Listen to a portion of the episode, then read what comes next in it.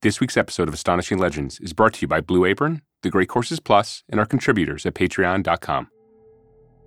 On March 15, 1939, after the signing of the Munich Pact, Germany was offered the keys to the kingdom to the majority of what is the modern day Czech Republic.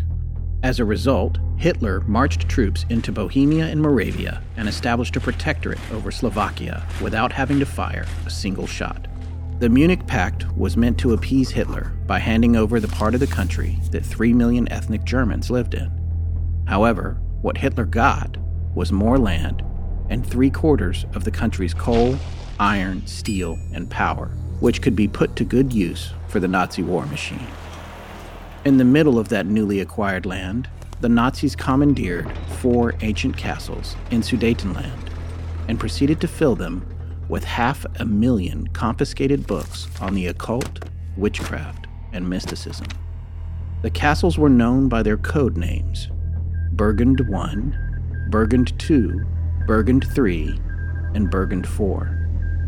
This code name came from the SS ambition to turn the Burgundy region of France into a federal state and part of the German Empire, because they believed it to be a home of science and art before becoming simply a wine producing area.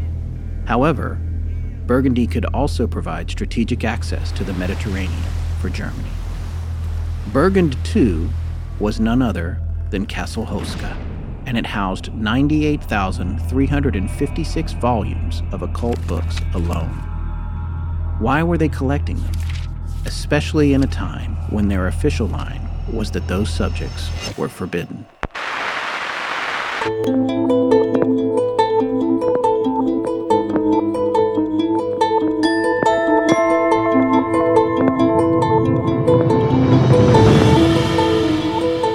Welcome back to Astonishing Legends. I'm Scott Philbrook, and this is Forrest Burgess. How well I have learned that there is no fence to sit on between heaven and hell. There is a deep, wide gulf, a chasm, and in that chasm is no place for any man. Johnny Cash. Join us tonight for the final part of our in depth series on the Czech Republic's Castle Houska and the gateway to hell beneath it.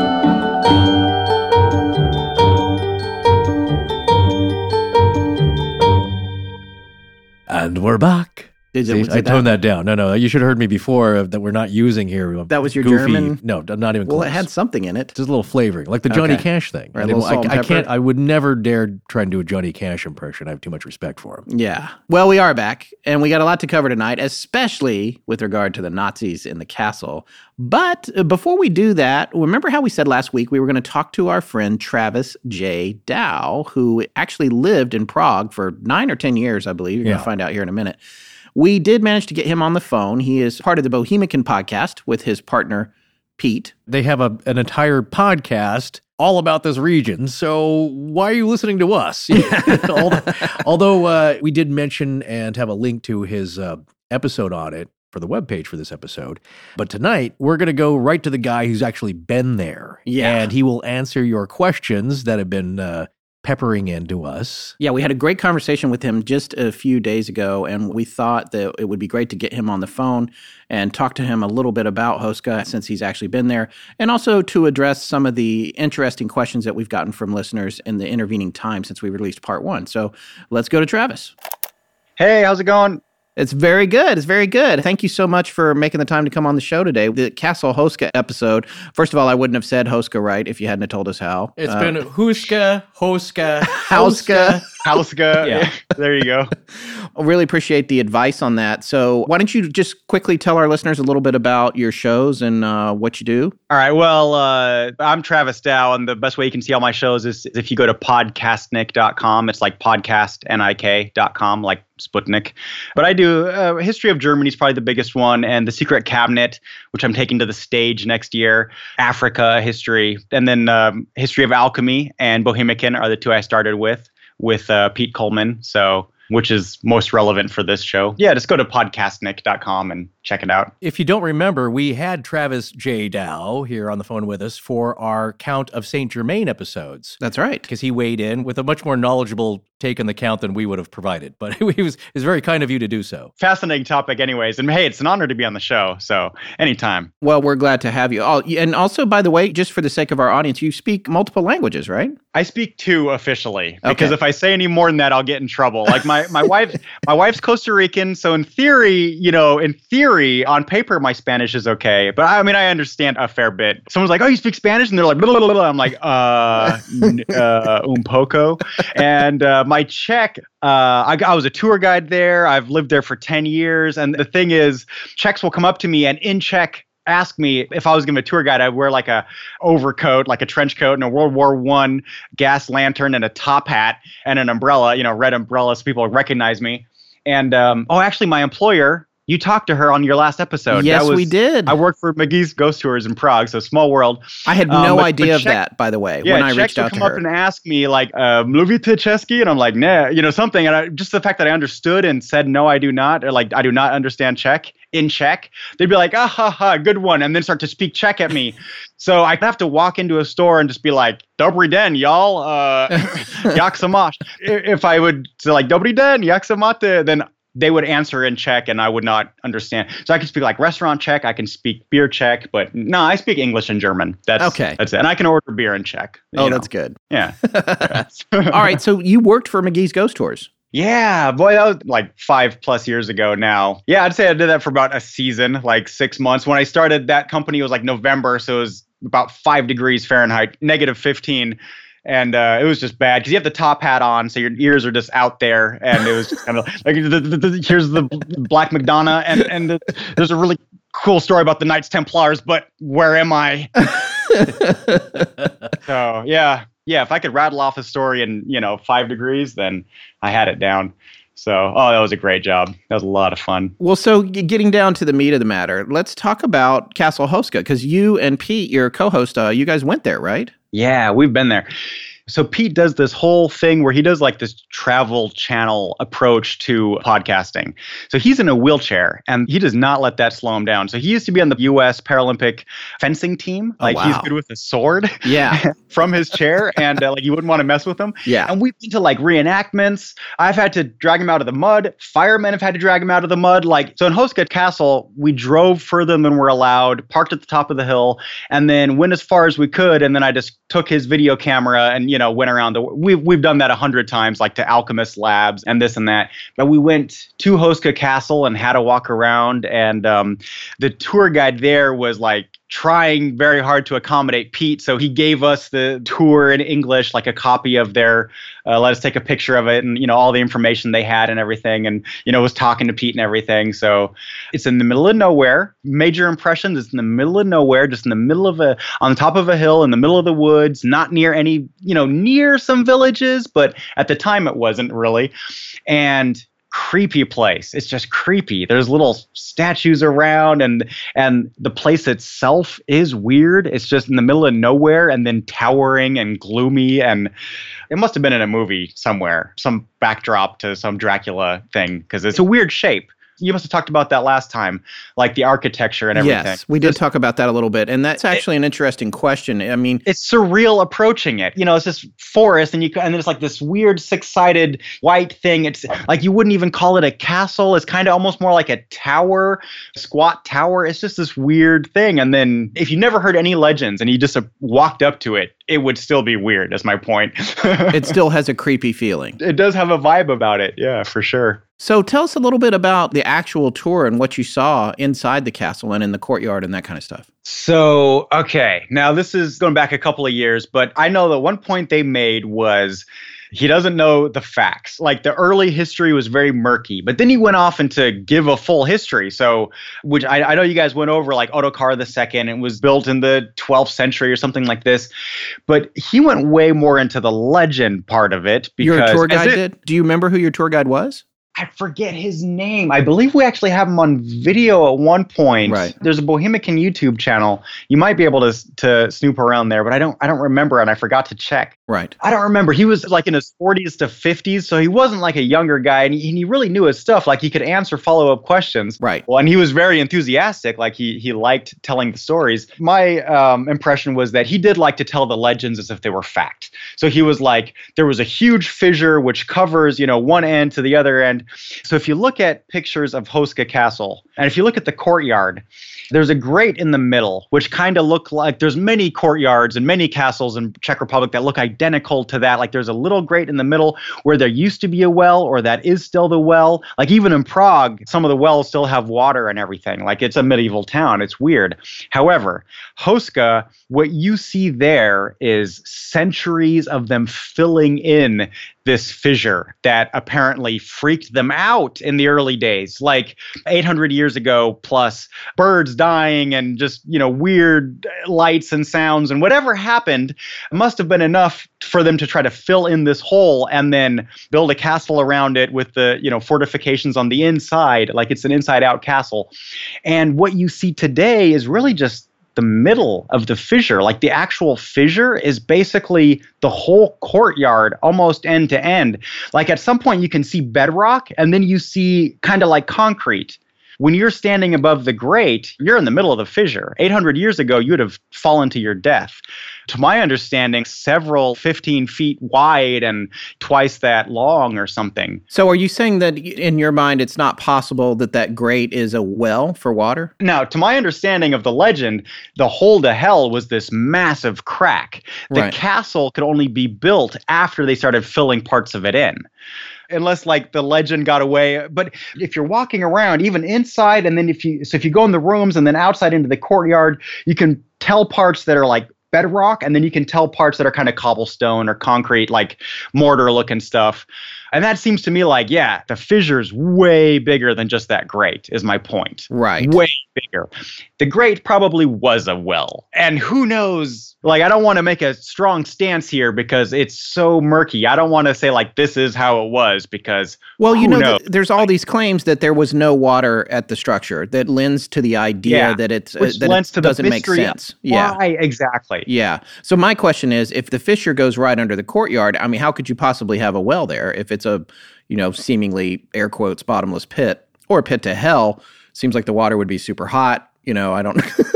but like, Yeah. and obviously now, I mean, they have tours there, they have events there. There must be water there now of some kind. I would imagine, or it, it just might have filled in because I remember looking down there not being like impressed as far as like it's an abyss. No, I mean it was kind of like oh, Right. it went down a couple of feet, and then I think there was some pennies down there or something. Yeah, I mean, what about the chapel being over the pit itself? On this site uh, on the tour there? Which so then we went back to Prague and we were trying to like go back online and even using using Google Translate to figure out Czech sources online. It was really rough to f- try to figure out Tell me Um, about it.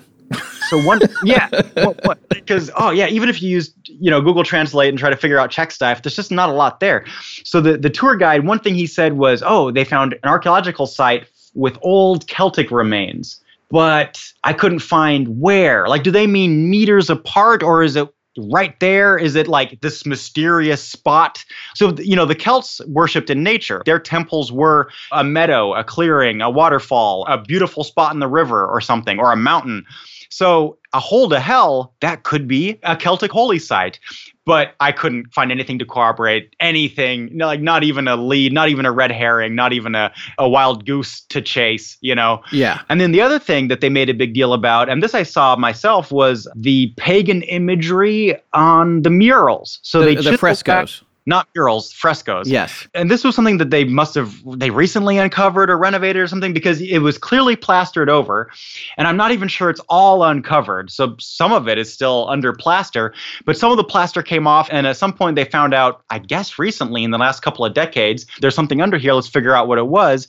And honestly, the Travis Dow opinion is that's a big freaking question mark because A, it could be going all the way back to Ludmilla and Drahomira, the pagan imagery, was this really a kick in the teeth to Catholics? Was this a out in the woods pagan shrine kind of thing? Like even after So Prague converted to Catholicism, like what, 10th century, 11th century, somewhere in there. Right. But even after this, there were holdouts. And like, was this one of those castles? Was this one of those places? Question mark. Nobody has the answer. If someone claims to, they're lying. The Nazis were really into this, and they're all dead now. But if you ask them, their answer would be like, "Oh yeah, definitely pagan site." And now, and that's what the Nazis were into. So the Nazis did make a big deal out of Houska Castle and had their little SS gatherings there, and who knows what their mass or rites or whatever. But they did meet there kind of like in Wolfenstein 3D. It was one of those one of those deals, just much smaller. And they were interested in that stuff. So the legend is real. And when I was a ghost tour guide, I would tell you if there was a legend that was real, it might not date back to anything prior to the 19th century or maybe the 18th century. You know, if our great grandparents believed in a if it's a good story, if it's a good legend, I'll tell it to you. I might give you the disclaimer like, hey, here's this 19th century source talking about a 12th century castle, but that's as best. Yeah, as far as the frescoes, you know, there's like centaurs and uh, bow and arrow, and, and it's clearly like classic pagan imagery, and clearly in the centuries after paganism supposedly died out there. But it could also be astrological signs, which Catholics still were okay with. Trust me, as the history of alchemy guy, I can tell you like that went on. So if it was a constellation, we see pagan imagery all the way up until modern times, basically in churches. So maybe it was Sure. something to do with that. Maybe astrology. Maybe it was just a centaur with a bow and arrow. Maybe it was some. Well, it was, you know, it's something that Forrest noticed, and he showed me, and we found Yeah. some images of it online too. Was with the centaur, it's highly unusual because it's not a torso connected to a horse's body. It is a torso sticking out of what looks like the Oh. head of a lion, and a lion's Okay. body, and not a horse. And the the lion's head is still there. I remember the tour guide said something about the fresco, and I don't remember if it was that one or Yeah. something else, Yeah. or also the way he was looking. He said it was like unique in the world. And I thought maybe it's what you just said, maybe it was something else. But is it unique in the world because there's a special meaning behind it? Or is it unique in the world because the Czech Republic is a very long ways from Greece and they're copying a picture of a picture of a picture? Right. And right. It's a telephone game. again, like it is a very intriguing factlet. Like it's a unique depiction of a centaur, or maybe it was one of the other frescoes as well.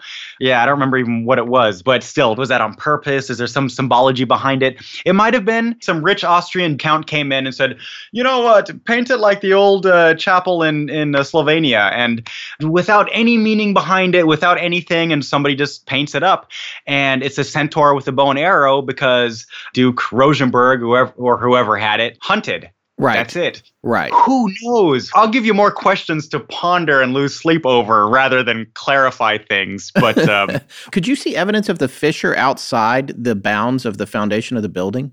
not really. But maybe someone like an archaeologist with a fine eye could. On the outside, it's kind of like there's a layer of topsoil, and then we went in fall, so everything was kind of covered in leaves. Mhm. I was trying to get a picture. So if I'm here in the 10th century, in 900 and something, what am I looking at? How big is the fissure? Because there's clearly bedrock. And I think the bedrock, you might have been able to, because there's a couple of boulders outside.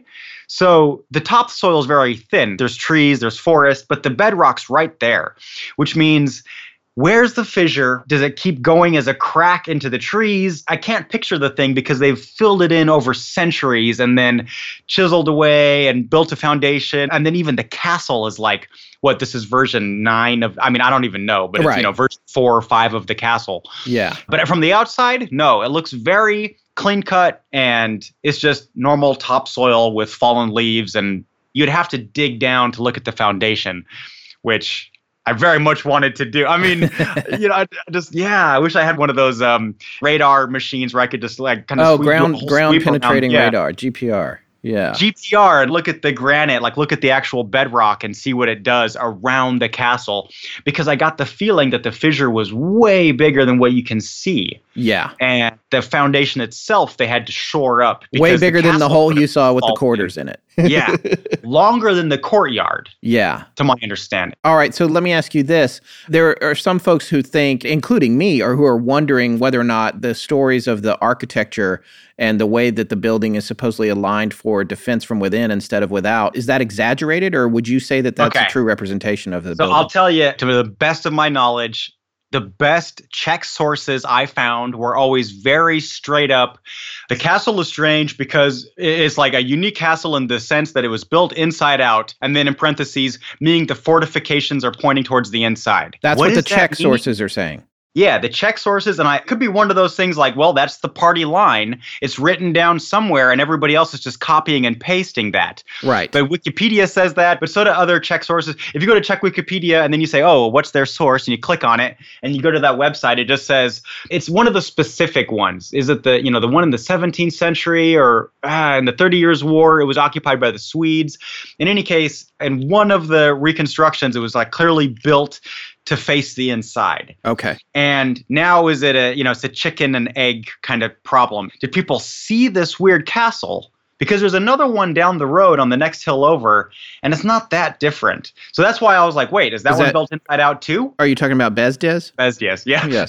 Wait, how do you Thank say it? you. Yeah. Bezdez? Why are you asking Scott? You told me how to say it. Bezdez. It's a very soft D, but it's not a, yeah, so Bezdez. But that one's mostly in ruins, right? yeah. Because that was also built by Ottokar II, like at the same time. that's also kind of in the middle of nowhere. Right. Hmm. So that kind of changes everything. Right. If anything, it makes everything a little bit more fishy. If you look at Houska Castle by itself without Bezdez, then I feel like you're cheating. And I can't give you an answer again. I just think like, wait, weren't they founded at the same time? And one theory I read was Houska was founded as a construction village while they were working on Bezdez, or Uh-huh. vice versa. They, or Bezdez was merely the construction village while they were working on Houska, and then eventually they built it into an identical castle. Oh. Okay, if you want to believe the whole to hell theory, that's how you. There, But there's your- Bezdez, I mean, the pictures that I've seen of it, it doesn't look like it's geared towards internal defense, or it looks more like a traditional castle to me. that looks more traditional. Yeah, Yeah. but were they like that originally? I, yeah, I don't know. right. if you're walking around the castle if you go up then you you know you you go up and then there's like the balcony and you can look down into the courtyard and you have a great view of that great that you're mentioning and and the whole courtyard and everything and the whole shape of everything. And i got pictures of like waving down at pete like hey and it's very defensible towards the inside. Like you could imagine okay like here's where the archers would be and you'd be shooting towards the middle However, not really. Like a lot of castles are like that. But the weird thing is, is that most castles then, when you turn around and face the wall, there would be these little windows to shoot out of to the outside world. Sure. And Houska really didn't have that. That's why I think they, they meant the fortifications are on the inside. It's really like from the outside, it, it's almost just like an apartment with no windows or just a squat tower. There was just very few windows. There was no fortifications looking outwards. So it's almost more like something you'd see in a monastery. Like people go there for solitude, but it's not really defensible. And yet it is. It has thick walls. But yeah, if I, if I was a bow and arrow shooting at something, the only thing I could really shoot at would be the inside Right. from my impression looking around. So is that what they meant? It, it's weird. And I'm the history of alchemy guy, so I love like, oh, it's it's symmetrical and has a shape to it, and it has pagan frescoes. Hmm. Neoplatonism, like Renaissance magic occult, anyone? That's my cup Yeah. of tea, and and that's what the whole thing sounds like to me. It's like one big Illuminati conspiracy, really. But but the Nazis probably kind of thought something like that. Like it was some Renaissance occultish kind of thing, early modern, whatever, you know. Especially that it, it's symmetrical, it has that six sided shape, it's in the middle of nowhere for no apparent purpose. I mean, the Nazis had no idea what the original purpose was, just like we don't have any idea. Didn't the Nazis burn some records? Or We're actually going to talk about that Okay. in this in this Oh, episode I remember tonight. being really were- angry about something. There was some history lost at some point, which always gets my yeah. well, they were storing books there that they had stolen. ah, okay. And also had moved out of Berlin for Not safekeeping. also but they were local history or something. Like I thought maybe some of the oh, reasons. Oh, yeah, we didn't come know across some of the that. answers we're asking is because some of the sources. Oh no, that's true. No, yes, they did. Dis- well, they destroyed records in Yeah. general. Well, what we came across is that the RSHA or the Reich Main Security Office did use Hauska as a administrative office at least and an operational center and you can bet that there's some intelligence going on and then probably interrogation possibly torture of the locals that bad gestapo stuff going on well obviously they're going to be destroying those records Yep. before the allies come Yeah. So other records just get mixed up in the crossfire, and yep. Yes. Get thrown on the heap. Yep. And we don't know if uh, Heinrich Himmler was there himself, but definitely there was interest in those and the surrounding castles for storing Yeah. all of this material. And that's kind of something we're going to kind of get into. We're gonna like, get you into know, Was it detail a on. cult or was it just like land records and things like that? Hey, happy birthday. Uh, you're a little late. That was last month. No, no, no, not to you. I'm saying happy birthday to Blue Apron. Oh. They're turning five years old, and Blue Apron Wine, who we talked about last time, is celebrating its second anniversary. Oh, nice. Are you getting them anything? Because I still haven't seen my present. oh, sorry about that. Well, well, your Greyfriars all night passes are on back order. Plus, they're coming all the way from Scotland. And no, Blue Apron gives you the present of fresh ingredients for home cooked meals with top notch recipes every week. Or whatever week you want them. But to celebrate Blue Apron Wine's second anniversary, they're bringing back all their customer favorites from the past two years. And they'll give you $25 off an order from their October selections. That's a pretty good deal. And I also saw in an email that they've partnered with the company Prepped to offer a really cool lunchbox that has modular containers, detachable cool sticks, and a jazzy thermal carrying sleeve so you can bring your leftovers to work in style. Wow. You know, in five years, Blue Apron really has grown to become an all in one solution for fine food, fine wines, cool kitchen utensils, and the learning resources to become a pretty decent home chef so you can put it all together. And now, for a limited time, starting September 4th, Blue Apron will be delivering recipes inspired by the winning dishes on MasterChef. Tune in to MasterChef on Fox every Wednesday at 8, 7 Central, and visit Blue Apron every Thursday starting August 24th to see and select the winning recipes to cook in your own home. Visit blueapron.com slash astonishing to get your first three meals free. Blue Apron, a better way to cook. This is Brock Randolph, and you're listening to Astonishing Legends with Scott Philbrook and Forrest Burgess. Now, back to the show.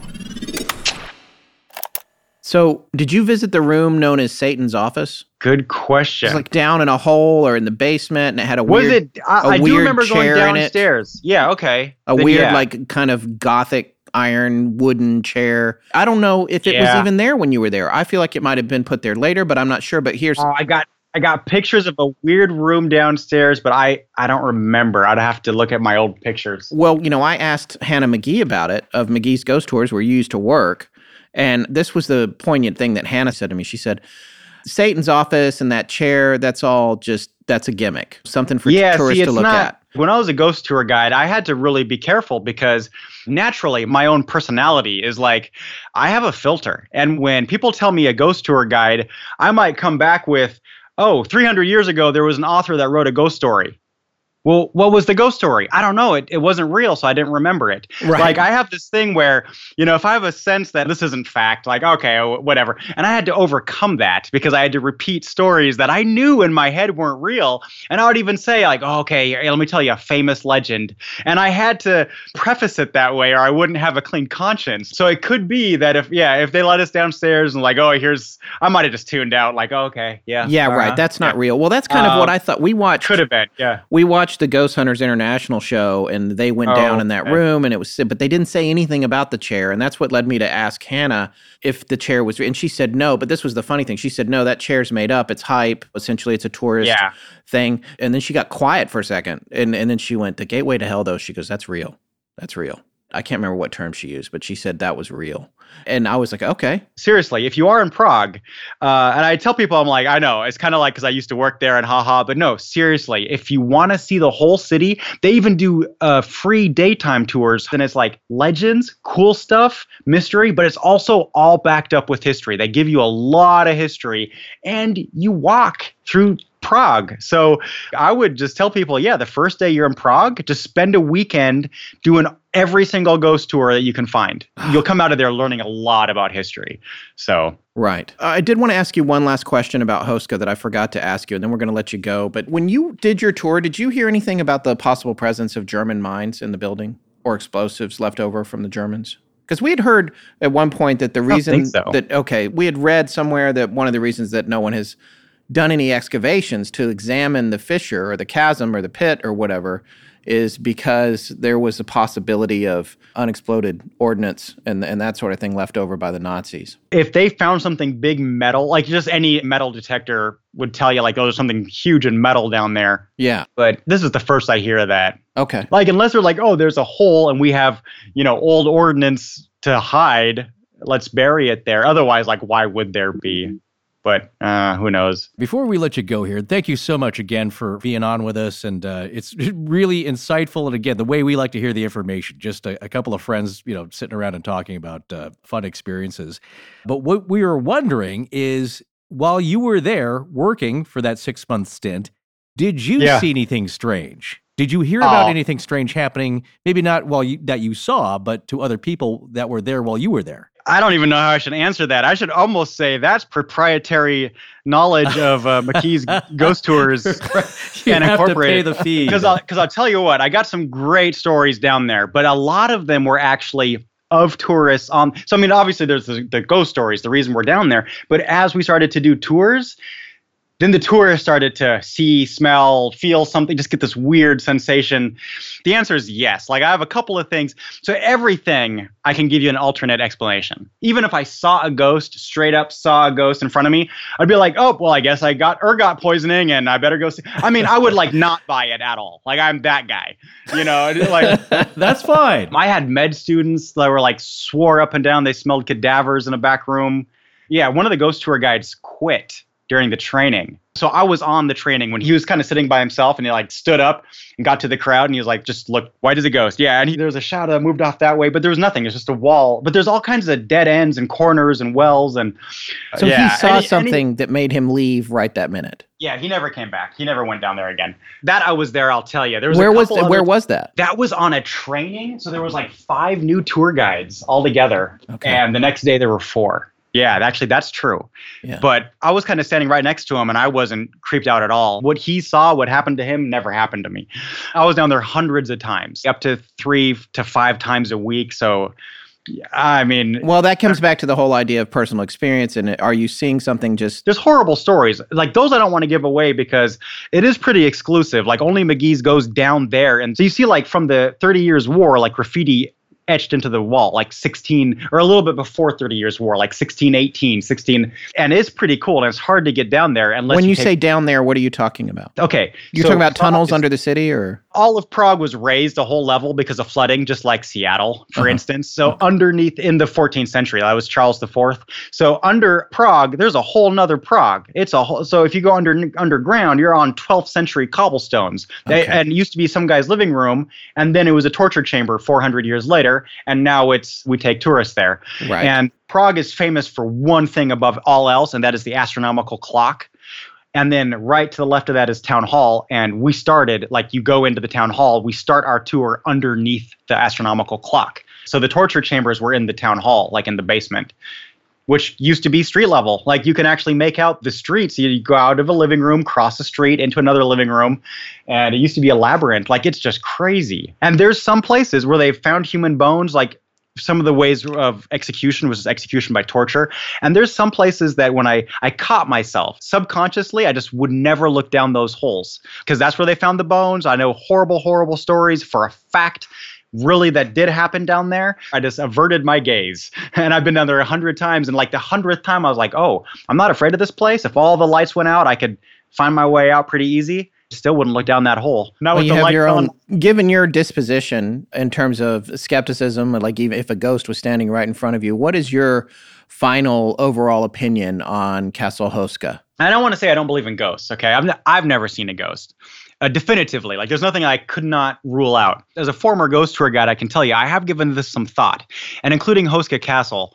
I think you can go to Houska Castle and it'll straight give you the heebie jeebies because it is a creepy place. There's like a, a statue of Ludmilla on the outside that's just, just when you're walking up, you're like, it's weird. Like that statue looks weird. Like it's just kind of old and, you know, got lichens and moss growing on it. And the thing is, I don't necessarily don't believe in ghosts because people that believe in ghosts are two kinds of people. It's really simple. They're people that have either seen a ghost and can't explain it away, or they're people that know people that they trust who have seen ghosts And those people can't explain it away. Now, here's the thing I know people, close family members and friends and people that I trust blindly 100%, and they tell me, Travis, I'm telling you, I saw a ghost. I'm like, were you dreaming? Were you just waking? You know, no, no, no, no, no. Right in front of me, I saw a ghost. Ghosts are real. And I'm like, okay, cool. I will never argue with that person because I was not there. Okay. I want to make that clear because when I was going down in the torture chambers or even Houska Castle, it is creepy. I wouldn't want to be at Houska Castle at night. I would not want to spend the night there at all the thing is that I don't want to believe in ghosts is because that was part of my job. Is like I got to be there all the time, and if people's lights go out, that I'm the guy. People were on edge. I was afraid of like tourists getting heart attacks because they were just sure that they were going to see something. I had to like talk them down and try to not be so scary or tell a joke or something because people that do believe in ghosts, they believe it for a reason, and I do not judge in that it is scary. Where I was, and even even like Houska, I wouldn't want to be in that hole. I wouldn't want to be in those those woods. I wouldn't want to be anywhere like a 10 mile radius from there at, at like three in the morning. It is a weird place. So that was a fun interview. I love talking to Travis. He's great. We spent a lot of time talking to him at Podcast Movement a few That's weeks right. ago in Anaheim. Yeah. It was nice to meet him in person. He's a great podcaster and he has a lot of world experience. Is really fascinating and he seems to have boundless energy as well. Yeah, he's got a European approach to it, which is you travel all around as much as you can. You meet people, they come to stay with you. We're not used to that as Americans. Yeah, like, that's true. Hey, you're here for a couple of hours. That's great. We'll meet you down at Chili's, and then you're leaving, right? Yeah, and then that's the end of that. But Yeah. no, he's he's traveled all over. He's very worldly, and uh, the main reason is that he knows exactly what we're talking about here. He tonight. does. He Yeah. does. And when I first asked him to come on the show, I don't think I realized that he had done those ghost tours, which is really cool. And I had already talked to his boss, which was a sheer coincidence. I just reached out to her because she was her company was the one that was mentioned on Ghost Hunters International. Now, to be clear, he wasn't the tour guide at Houska Castle. He was the tour guide for the Prague Ghost City tours. And th- they had lots of tours, but he was not leading a tour at Houska, but Right. he did go to Houska Yes. with his podcast partner Pete. So yeah, that was kind of what, yeah. what a score though, is because he knows the whole ghost tour guide. he knows both shtick. sides of it. Yes, yeah. exactly. And to his point, when I wasn't sure if we were going to be able to get him on the phone, I, I had already mentioned that we had reached out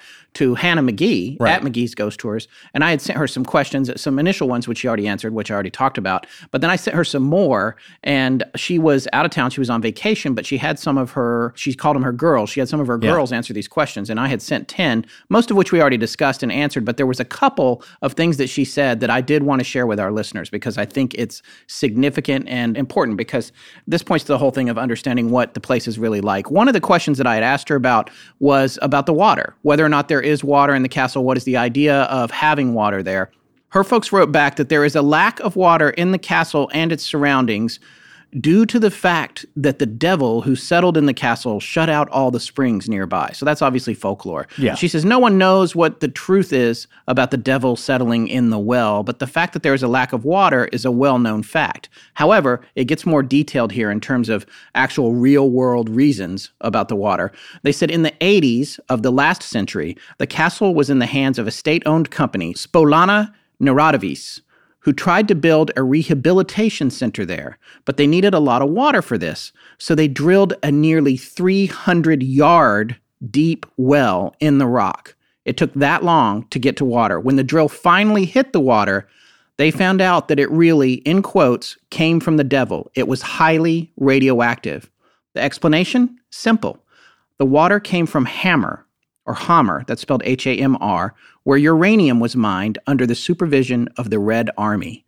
The miners simply poured in tons of sulfuric acid into the country, dissolving the surrounding rock, and then they pumped it out again. But a lot of radioactivity has gone underground up to 10 kilometers away, and that was the case of Houska. So I think what's significant here, and this is coming straight from these people who do these tours who are in Prague, is that if you had to go 300 yards to get to water, there was definitely no well there prior to that. There was Yeah. nobody that was going to 300 yards prior to this time period. That's a long ways down. It's a long ways for down. Renaissance well digging techniques. Yeah, and, and obviously well techniques have improved since then, and Sure. you can go that deep now. I know for a fact my own mom had problems with one of her wells actually dried up, and they had to find another one on her re-drill it, land. yeah. and they went to a thousand feet, I believe, and it was incredibly expensive Oh, and yeah. time consuming and difficult, and that's with all the modern technology. even after Travis talked about it, you know, and, and of course, he doesn't know the exact state of it because there does seem to be some water there. But we've had a few people say that, oh, no, no, there's a fountain there. There's definitely but an might be- operating well and it's providing water for the whole building. It's like, I, that's not the case. Could be a cistern, honestly. Well, yeah, you it's know? something right. But what you can see there is that there's a grate that's over the crack and the bedrock, and there's some water in there, but it does not look to be a functioning fountain as we know it. No, definitely not. And also, it's interesting. Here's the other thing, and it, it plays into all the lore. I mean, of course, this was a more recent poisoning that happened due to the mining Yeah. by the Red Army, but that water that is there even now is poisoned. Yeah. It's undrinkable, it's unusable. Yeah. Well, earlier when you talked about rehabilitation spas and health spas, it's funny you mentioned that because when we were talking about the Nazi Bell, the old mine of Joachimsthal, it was a silver mine. Yes. And the Joachimsthaler, which is the silver coin that they minted there, that's where we get the term dollar. oh, right. We mentioned that in Nazi Bell series. I. Exactly. Yeah. So that was one of the first uranium, actually, maybe the first uranium mine in all of Europe, right there. That's why it was important to the Nazis. So we were talking about that before. Well, they originally thought that this stuff, the uranium that was coming out of the ground, not the silver, because of course the silver is what they want. They, of course, thought that was the value coming out of the mine and all the radioactive stuff was worthless. Well, what they tried to do is they turned that into a spa because they had radium infused radioactive water. And so it was, it was the Radium Palace that they had nearby in the in the town where you could go bathe, and you still can. You can go there and bathe in radium infused water. Now, the concentrations are so low, there's background radiation everywhere. So Yeah. it's so low, it doesn't really hurt you. But the idea, or, you know, it's one of those ideas that, uh, well, if you bathe in it, it stimulates It's like the Q bracelet. the Q ray or bracelet. whatever that is. Q ray bracelet. we yeah. love that. Yeah. I wouldn't call it pseudoscience because, of course, if it's high enough, It's just plain bad idea. difference. Yeah. Yeah. you, you will notice some difference. yeah, I guarantee it. Yeah. But that's the idea is that it's kind of a water health spa and you just go relax in it and probably doesn't do a whole lot. Yeah, I'm not going to do that. No, I mean, well, why take the risk? but that's the idea, though, is that water can become contaminated, of course. Right. And in this area, it seems to be uh, radium is a big deal, at least near that mine. The other thing that the uh, girls said at McGee's ghost tour, they just confirmed what Travis said and what everyone else is saying that the entire defense system is directed against the quote inner enemy. So there's speculation that perhaps there was something that was supposed to stay inside the castle Right. And not get out. Well, exactly. And if you look at another resource, and maybe it is the Encyclopedia of Czech Castles, and it doesn't mention that or just mentions it as a plain layout, well, that doesn't discredit that or give credence to another theory, is that that's the explanation given in that text. Right. What we're saying here, and what Travis said as well, is that the main line of discussion on the battlements all seem to be saying the same thing. So there's many different sources, but the main thing being said is that it does appear to be that way, and Yes. that it seems to be more guarded towards something internally than externally. That's all we're saying. Right. And then the last point that they made that I wanted to share with you guys, because we asked them 10 questions and they sent, well, actually put all 10 of their answers up on Patreon for our patrons who want to read uh, that's a great the answers to those questions. The last point that they made was when we asked them about whether or not there had been any sort of Nazi experiments at the castle, because as we indicated, we looked for that information and we're having a hard time corroborating it. And it would seem that there were rumors of it, but the rumors may be exaggerated. And I had forgotten that I came across some of this stuff when I was reading. We consume so much stuff in such a short amount of time, it's hard to keep track of everything. But one of the things they said was it is quite difficult to find anything out about the experiments. The only thing that we found was that the castle, according to local witnesses at the time, served as a place for making the children of the true Aryan race. It was meant to be a lab for joining selected blonde, blue eyed, and strong individuals. So that's essentially that's eugenics. Yes. Which, and I remember now that I had read that somewhere as well, and I misplaced that fact. I had meant to point it out in the show. Right. So th- there is this idea that maybe that was going on there. But the other thing they said it was that it also just may be an exaggeration that it was a brothel for German soldiers. Well, the idea that they're trying to tie this all into their overarching idea of the superior Aryan race and Ahnenerbe makes sense. They were trying to do that. And was that going on here at this location in a lower, more crude form? Maybe. Right. yes, it could have just been a German Joy Division. Now, we'll probably never know officially because, as we have mentioned, any records of that would be destroyed. Yes. by the Nazis themselves. So good luck trying to find that. But that then turns into folklore. One of the other things that we asked Travis about was he had had this story of another hellhole in Prague proper, in the city, very close to the Prague castle. We asked him to tell that story, and he did, and it is super fascinating. It relates to St. Ludmilla, who we talked about in part one, and her daughter in law, Drahomira, who had her murdered. And it is a fascinating story. He told the whole story. It's about seven minutes long. This episode was already kind of long, so we've actually cut that out, and we are presenting that in its entirety on Patreon for our patrons at all pledge levels. So look for that there. Yeah, it's a nice little Patreon bonus, and it does involve hellholes. There you go. All of this just reminds me, it's kind of a point of fact that we frequently discuss topics about places that we haven't been. Yeah. And we hope to go to all of them sooner or later, Right, right. except for Greyfriars Kirkyard. and Still uh, oh, you'll go to Castle Huska, but you won't go to Greyfriars. it's Hoska. Hoska. House, Hoska. Hoska. Ho- Hauska, Hoska, Well, Hoska. it, actually, it's I, I'd heard it as an sh, kind of a very, a very light hushka Yes. sound. So yeah, we'll never get But it no, right. but I'm telling you that Travis, yes, no, I know. who I know. lived there, Yeah. says Hoska. He's the one that told me to say Hoska. Hoska. Yeah. What's funny is that his feeling was it reminded me a lot of Greyfriars Yeah. because if you go there, yeah, nothing's going to happen usually, but people will say for both places that there's a palpable creepy feeling about it. And he's a, Yeah. he that's he's a no nonsense guy. Like I said, he's been all over Europe, seen the most mysterious, darkest places, worked at a few, and this definitely gives him the creeps. Yeah, I, I loved how he said, I wouldn't want to be there at three in the morning night. on the Yeah, grounds, night, yeah. inside, outside, anywhere near it. And Right. that's with him being, I would say, generally open minded but skeptical about Yeah, no, a lot I- of the kinds of things that we talk about on our own show. Absolutely, and I, that's why I love about But he still has that fear. Yeah, yeah. Yeah, No, he's yeah. very even about it and he's very fair and he's not cynical at all. And I wouldn't even say maybe agnostic about the feeling or, or about thoughts about ghosts. It's like, well, everything that I've seen that's kind of strange, I can attribute that to a regular everyday phenomenon. But if you're a good friend, somebody I know really well, and you tell me that that happened to you and you believe it, it's like, all right, I'll go with that. Well, we had that friend, uh, our, our friend Marty, who was on Yeah. the show early on when we first started out, who saw something in his stateroom on the Queen Mary. Yeah, there's nothing. Uh, I'm getting the sense that there's a lot of listeners out there that believe that I just believe anything about the paranormal, uh, no matter what. It's like, yep, it's paranormal, and that's really not the case. No. The differentiation I like to make is that I'm open to all possibilities. I'm not cynical in that way. It's like I'll consider whatever's going on, and I don't think that some things are impossible. So that's my only approach. But yes, Well, the the other thing I think that I like about your approach, which is Yeah. different from mine, Slightly, and, slightly. and mine has changed since we've started. you're right. I'm definitely your needle is moved. as- Mine, as yeah, the say. needle has shifted a little bit, but the thing that I like about your approach that I just am not capable of when we talked about on our Kelly Hopkinsville series.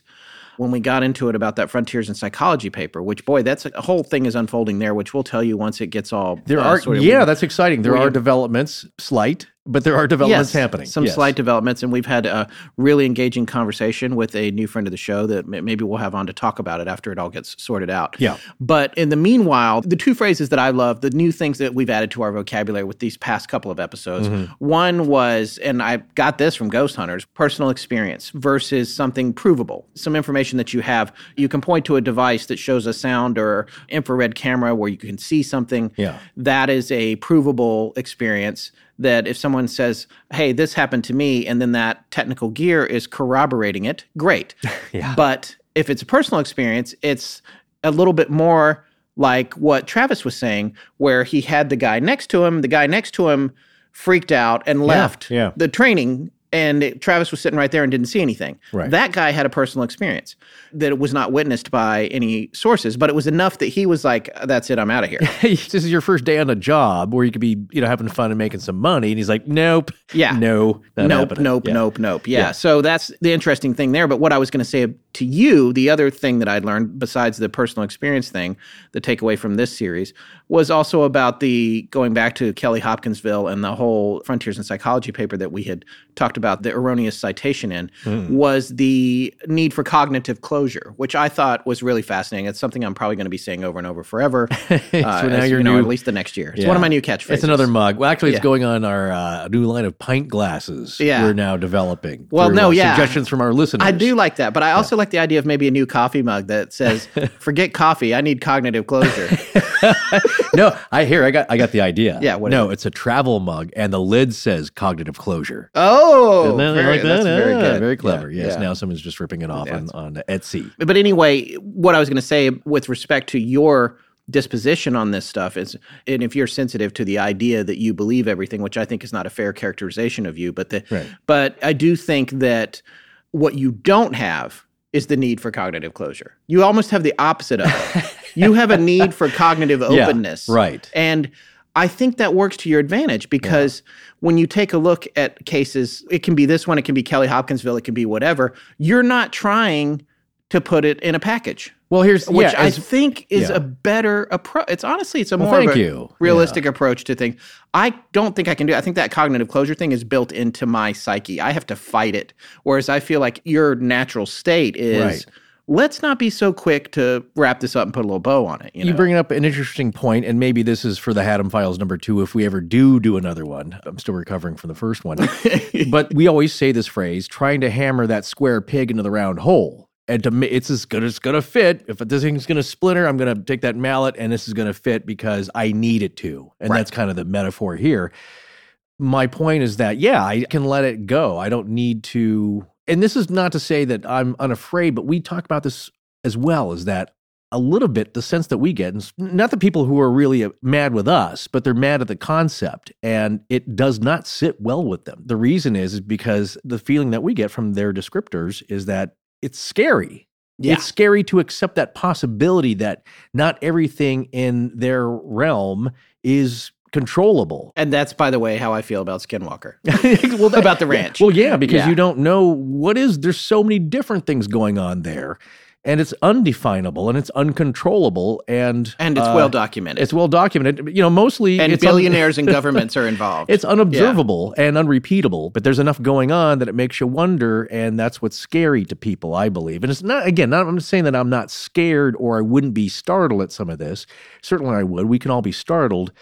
But the concept of it doesn't scare me. Yeah. And I can live with that. It's like, all right, well, I, there is no explanation for this. Well, the other thing is something, and you don't say it so much anymore, but when we first started out the show, one of the things that you used to say that I loved was Yeah. live with the question. yeah, I also ripped that off from a movie. Oh, oh. Like, well, no, I, all the romance I saw it. it. No, it's a. It- was it Mammoth? I'm just a Sounds like a Mammoth pile quote. of movie references. no, it's called The New Age. It's Oh. a Michael Tolkin film that he he wrote and directed. It's an interesting film with Peter Weller and Judy Davis. oh, Peter Weller. He's now a history teacher, I believe. really? A No Robocop, kidding. right? Yeah. He teaches literature and fine arts classes at Syracuse University. Well, there you go. And is one of their most popular professors.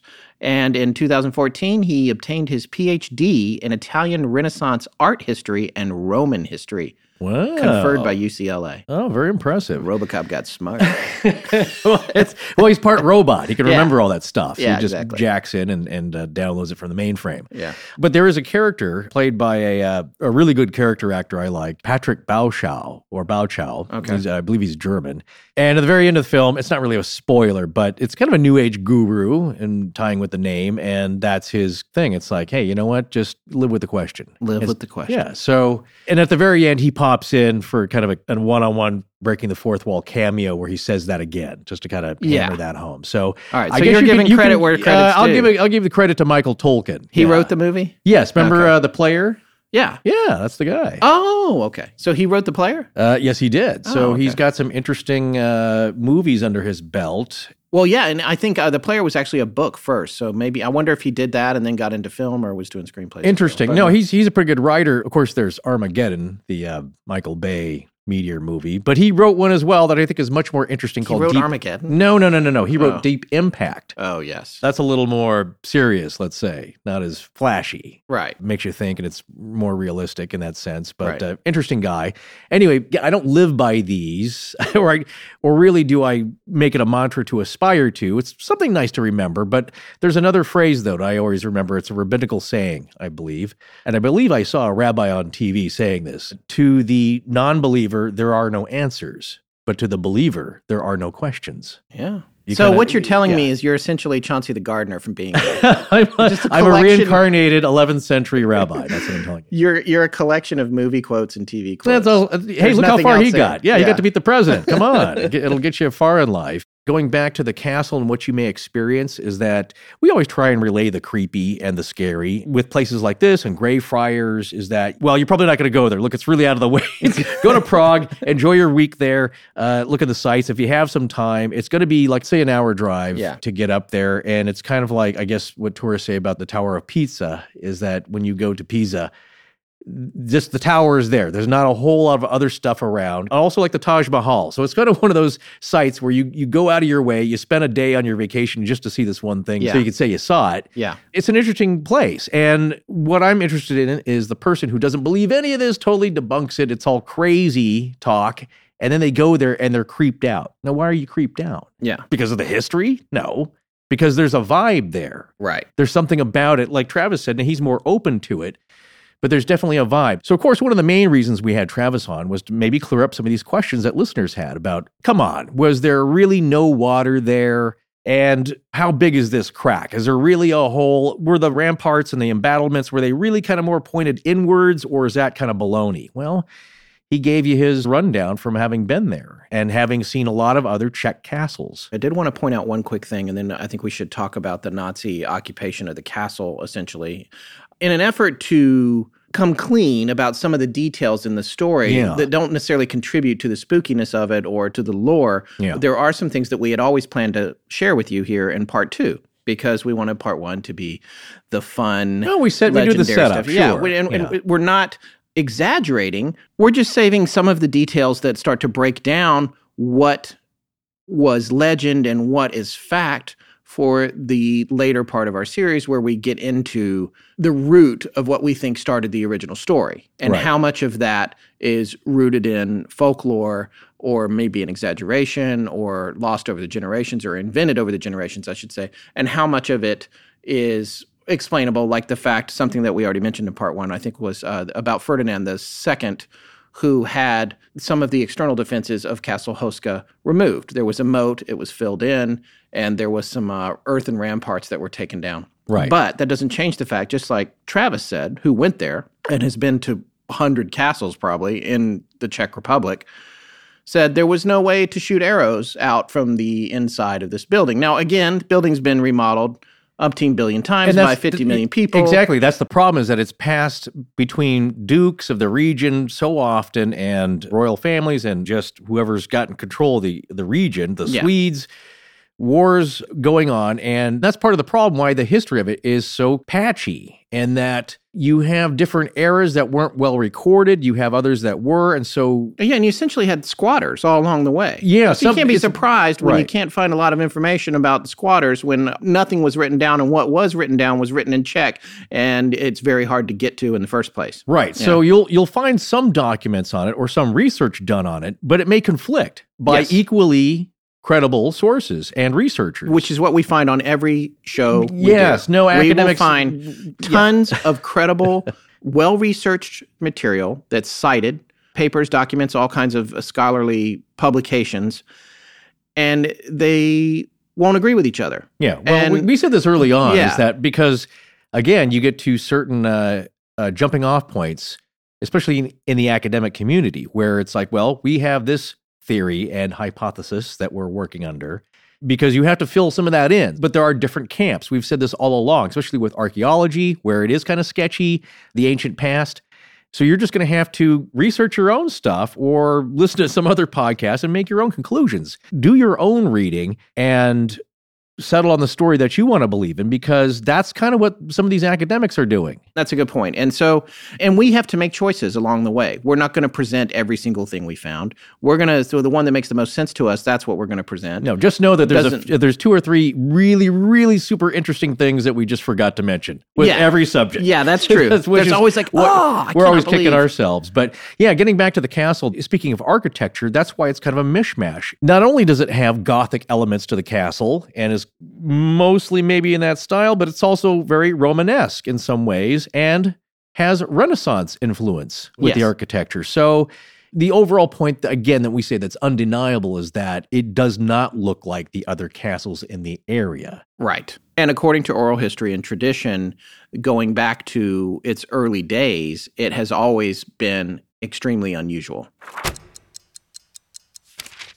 One of the fun things about doing this podcast is that even if we think we already know a lot about a topic, we end up learning so much more about it once we dive into the research. That's also a great thing about the Great Courses Plus. Their own astonishing research corps, meaning their collection of the best professors and experts in each field, will teach you so much more about a subject than what you're already familiar with that it's like you didn't even know anything about it in the first place.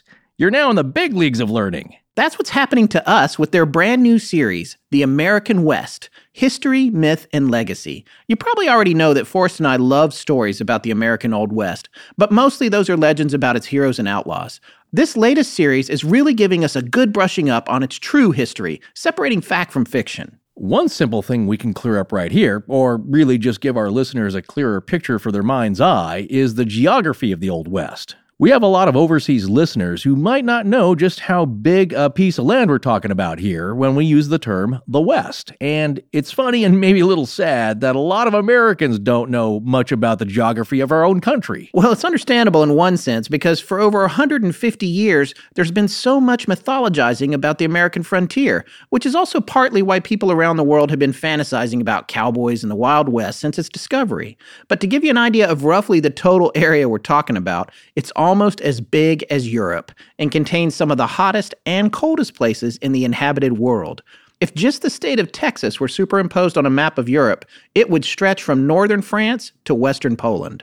Oh, that's some big country, I reckon. Well, mm. those pioneer men and women were no doubt hardy and adventurous people, and that spirit of the West is definitely a part of the American character.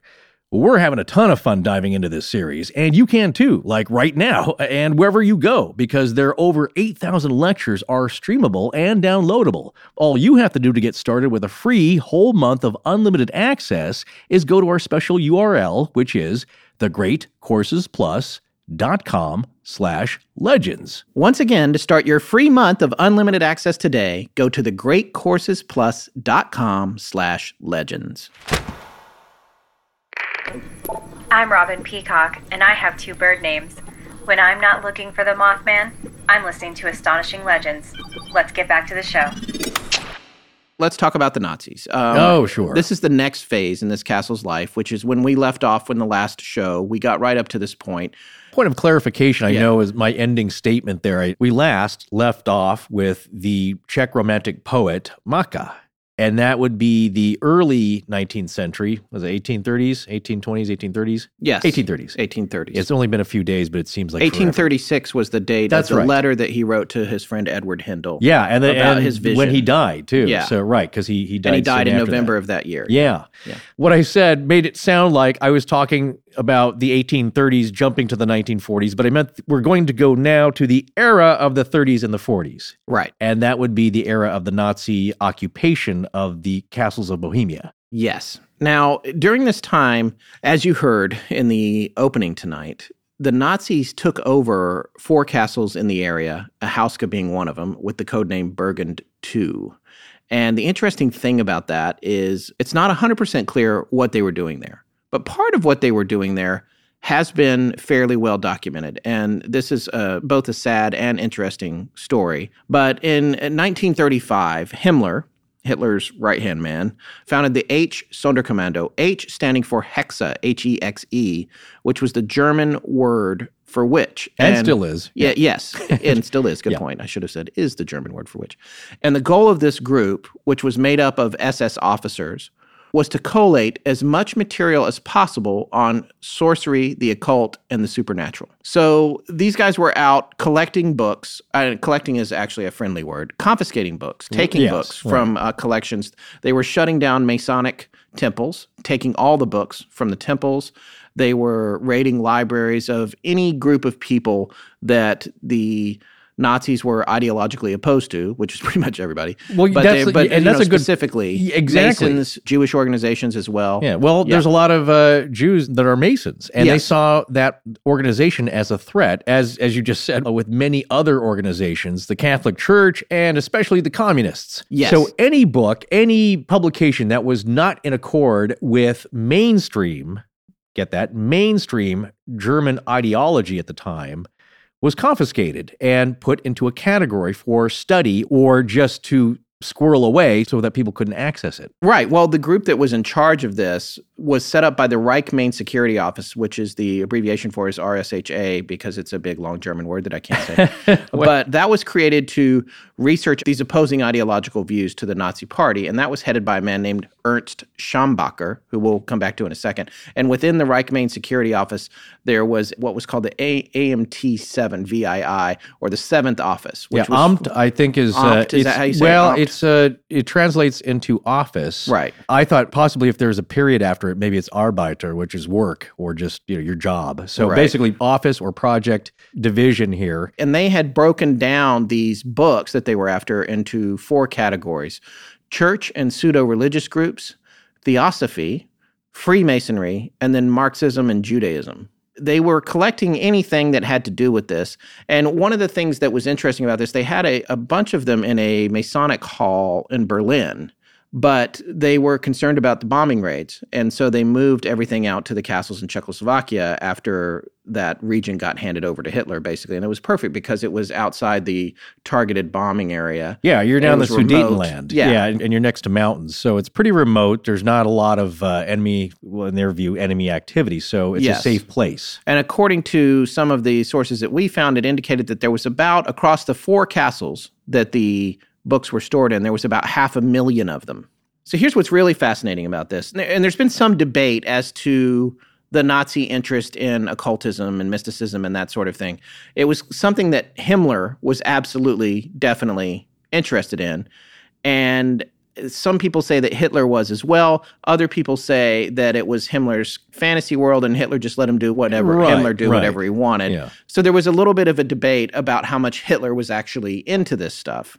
From what we can see from opposing again, like we were just talking about, Yeah. there's lots of opposing viewpoints from Well, historians about that. I think what's not debatable is that he, Hitler, gave Himmler, Heinrich Luitpold Himmler, a lot of power because from 1943 to the end of the war, he was not only chief of German police, but he also minister of the interior and head of the Gestapo, which is their secret state police. He was overseeing all the internal and external police and security forces. So, since Houska is now, at the very least, an administrative headquarters for the security service, RSHA, that there are some intelligence and information gathering activities going on there, which were top secret. Right. And here's the thing that's really fascinating about this about I want to talk a little bit about Himmler's motivation.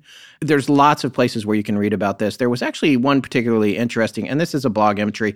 I found other higher level sources that are a little more specific, but this was a good sum up. This is actually from ancientorigins.net, which I get emails from. They publish a lot of Yeah, I, I like stuff. them. Yeah. And that article, which was written by Natalia Klimzak or Klimchak, I'm not sure how to pronounce that, K L I M C Z A K at Ancient Origins, was headlined Stash of Books from the Witch Library of Nazi Chief Himmler found in Prague. And we're going to talk a little bit more about that particular article and the origins of, of this information. They are specifically referring to some books that are in the Prague National Library that supposedly came from Houska.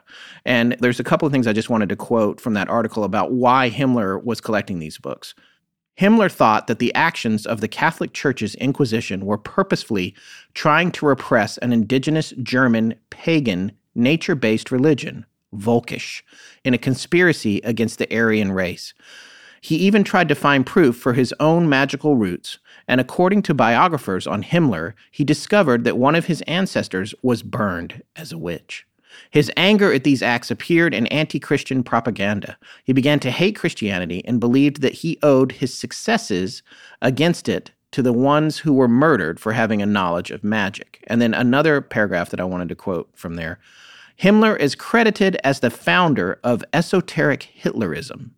He was also deeply involved in astrology and tried to construct a new pseudo Germanic neo pagan religion based on a cult created in his imagination. He approved officially pagan holidays and manipulated the facts connected with traditional pagan cults. So this is really interesting. And by the way, this also again reminded me, I know we brought it up in part one of Krampus and how they still celebrate Krampus at Christmas over there.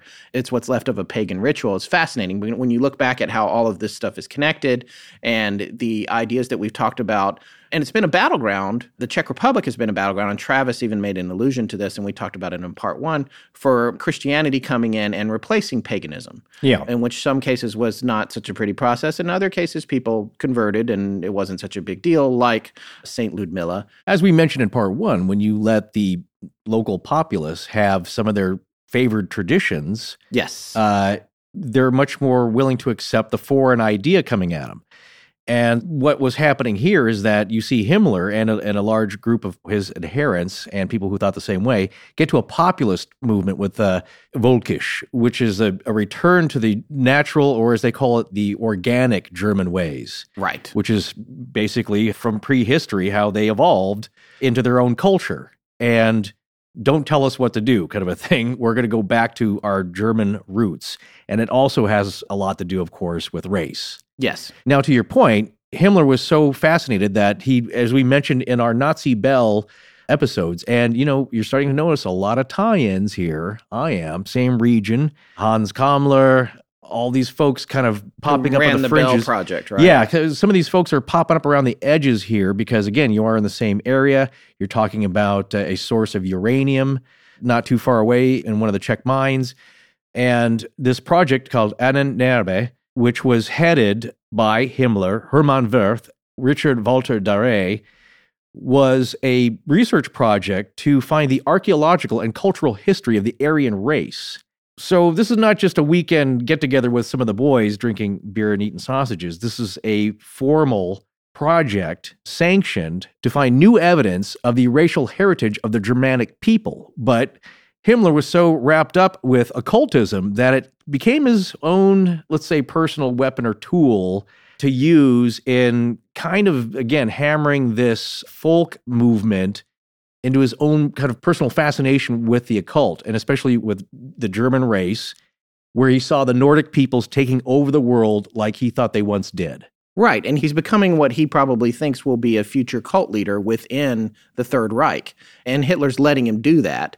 And the other thing that is interesting about this is that he thinks that you can take a scientific approach to mysticism and witchcraft and all of these ancient traditions and really get something of value from it and then use it to oppress and control your enemies collecting all of these books, hoarding these books, it's kind of the classic thing about the uh, hypocrisy because what was happening was there were the famous Nazi book burnings, which were done by the German Student Union in Germany and Austria in the 30s, where they were burning any topics that were viewed as being subversive or representing, again, ideologies opposed to Nazism.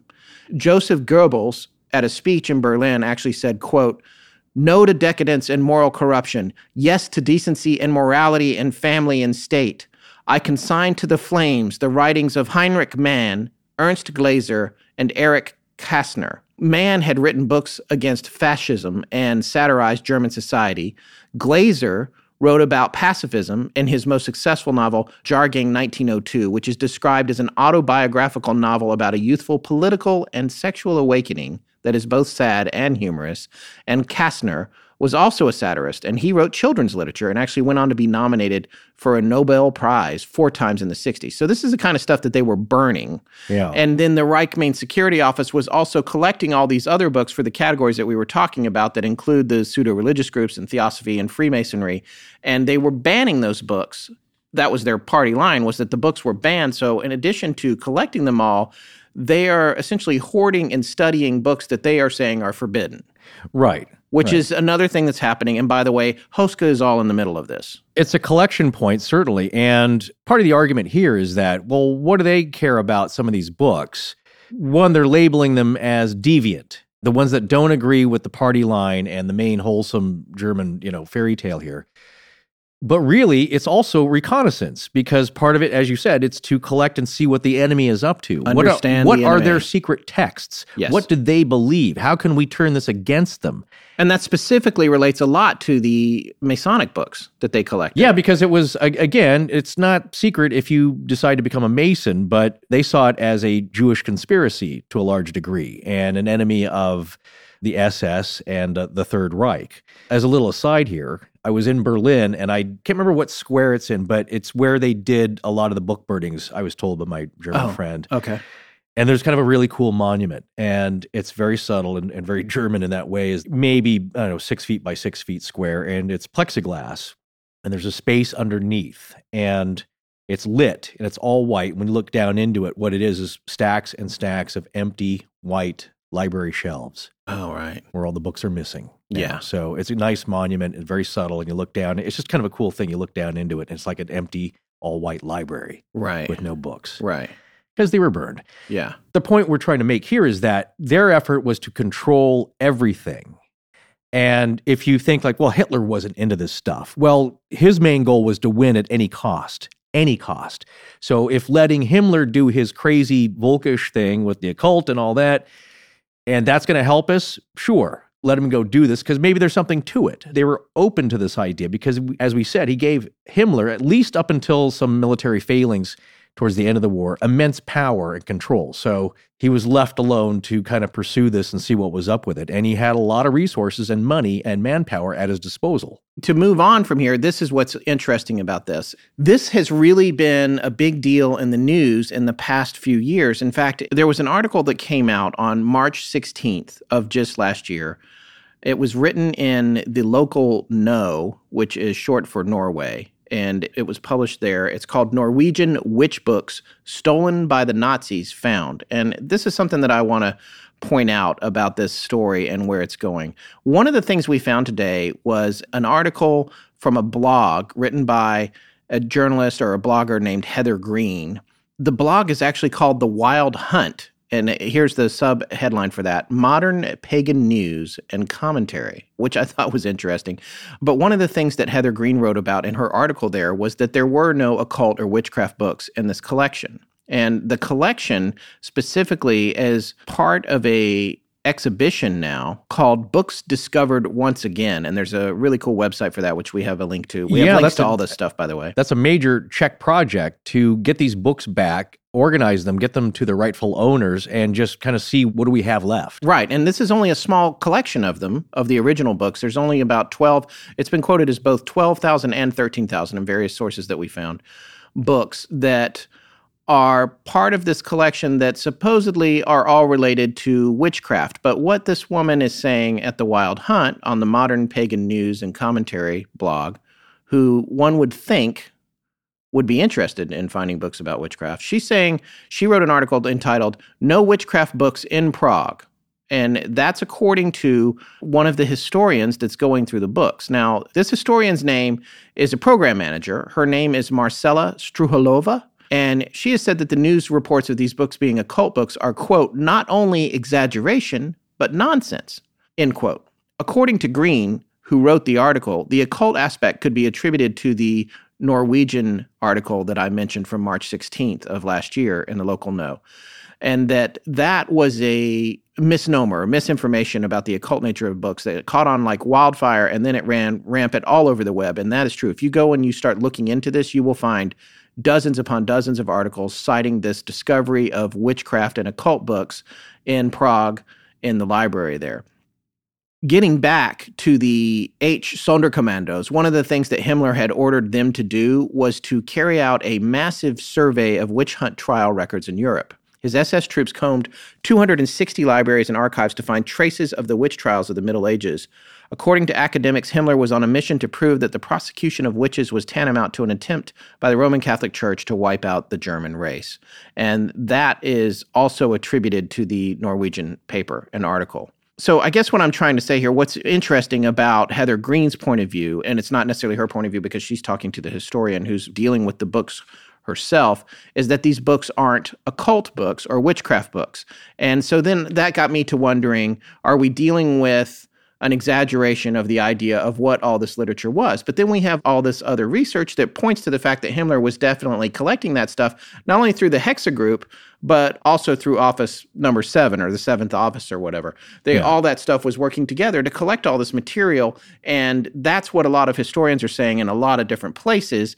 But then we have these people here saying, hey, look, we found 12,000 books, but they're not really occult books. So then we started to say, well, what does that mean? Are they occult books? Because in Heather Greene's article, they mentioned, well, it's probably a misnomer because the term occult, according to just a simple dictionary search on Google, as a noun, one, supernatural, mystical, or magical beliefs, practices, or phenomena. The example sentence is a secret society to study alchemy and the occult. As an adjective, of, involving, or relating to supernatural, mystical, or magical powers or phenomena. As a verb, cut off from view by interposing something. I actually learned this just this past week What, because the you moon. cut somebody off? No, Oh. the moon occulted Venus, Yeah, and uh, it'd when I saw dark that, I or was, hidden. I was like, "Does that mean they joined a secret group?"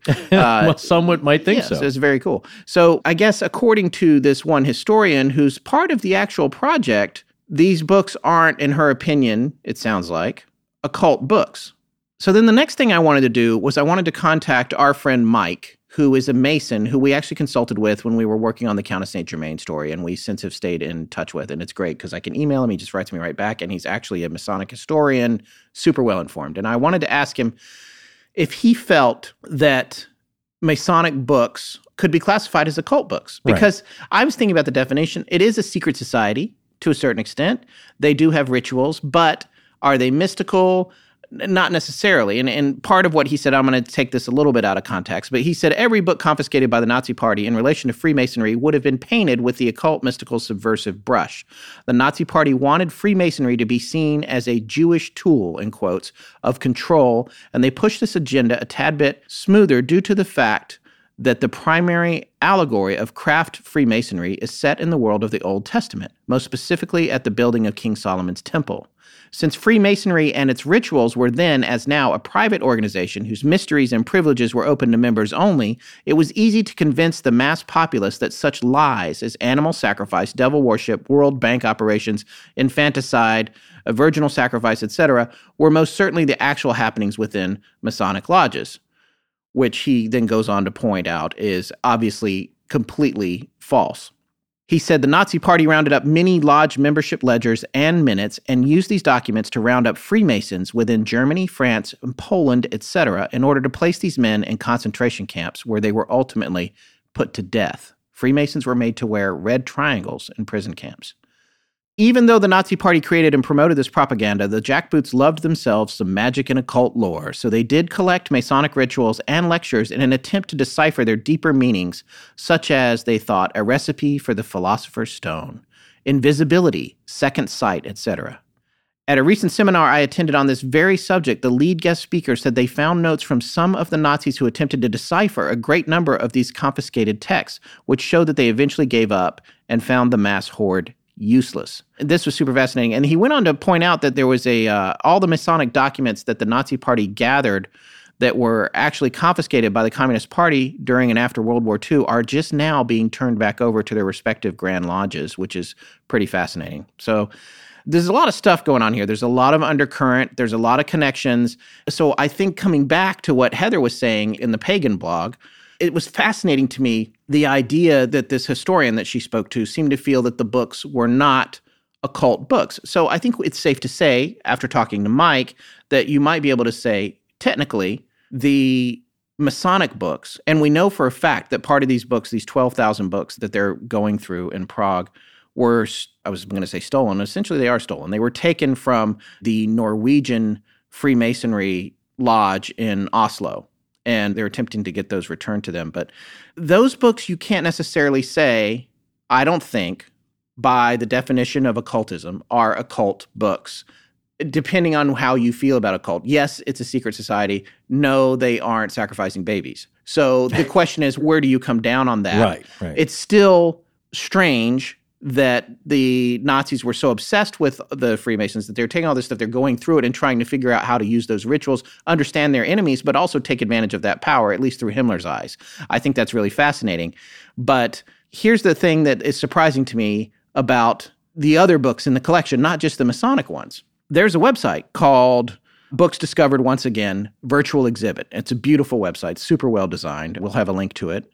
And it talks about this collection of books and what they are. And the very first picture on this website is a close up of some books on a shelf. I just want to read you some of the titles from this collection of books that the woman who's working with the book says are not occult related.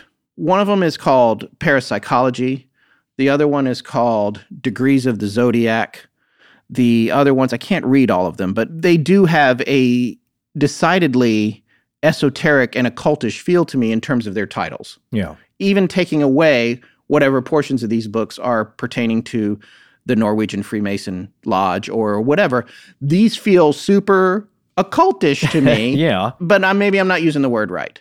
So I'm just trying to paint the bigger picture here. It's like, is it a cult? Is it not a cult? Or is whatever?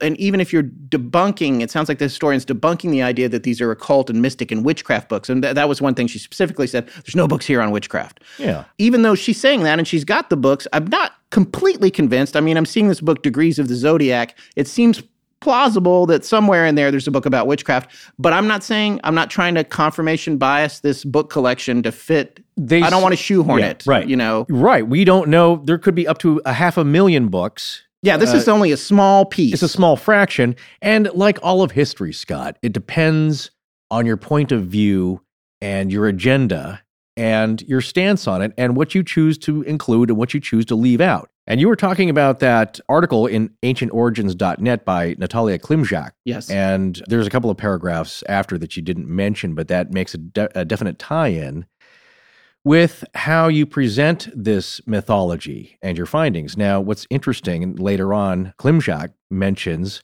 that Himmler believed that the power of the old occult masters would help the Nazis to rule the world. He followed the witch cult hypothesis created by Margaret Murray, a famous researcher in this field. He believed in a scientific point of view on witchcraft, and with time, he became obsessed with it. He trusted that the Celto Germanic nature religion would bring him all that he desired.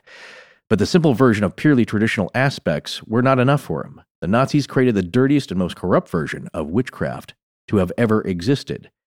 So, what's interesting here is that he is borrowing on the ideas and being inspired by the ideas, the witch cult hypothesis created by Margaret Murray.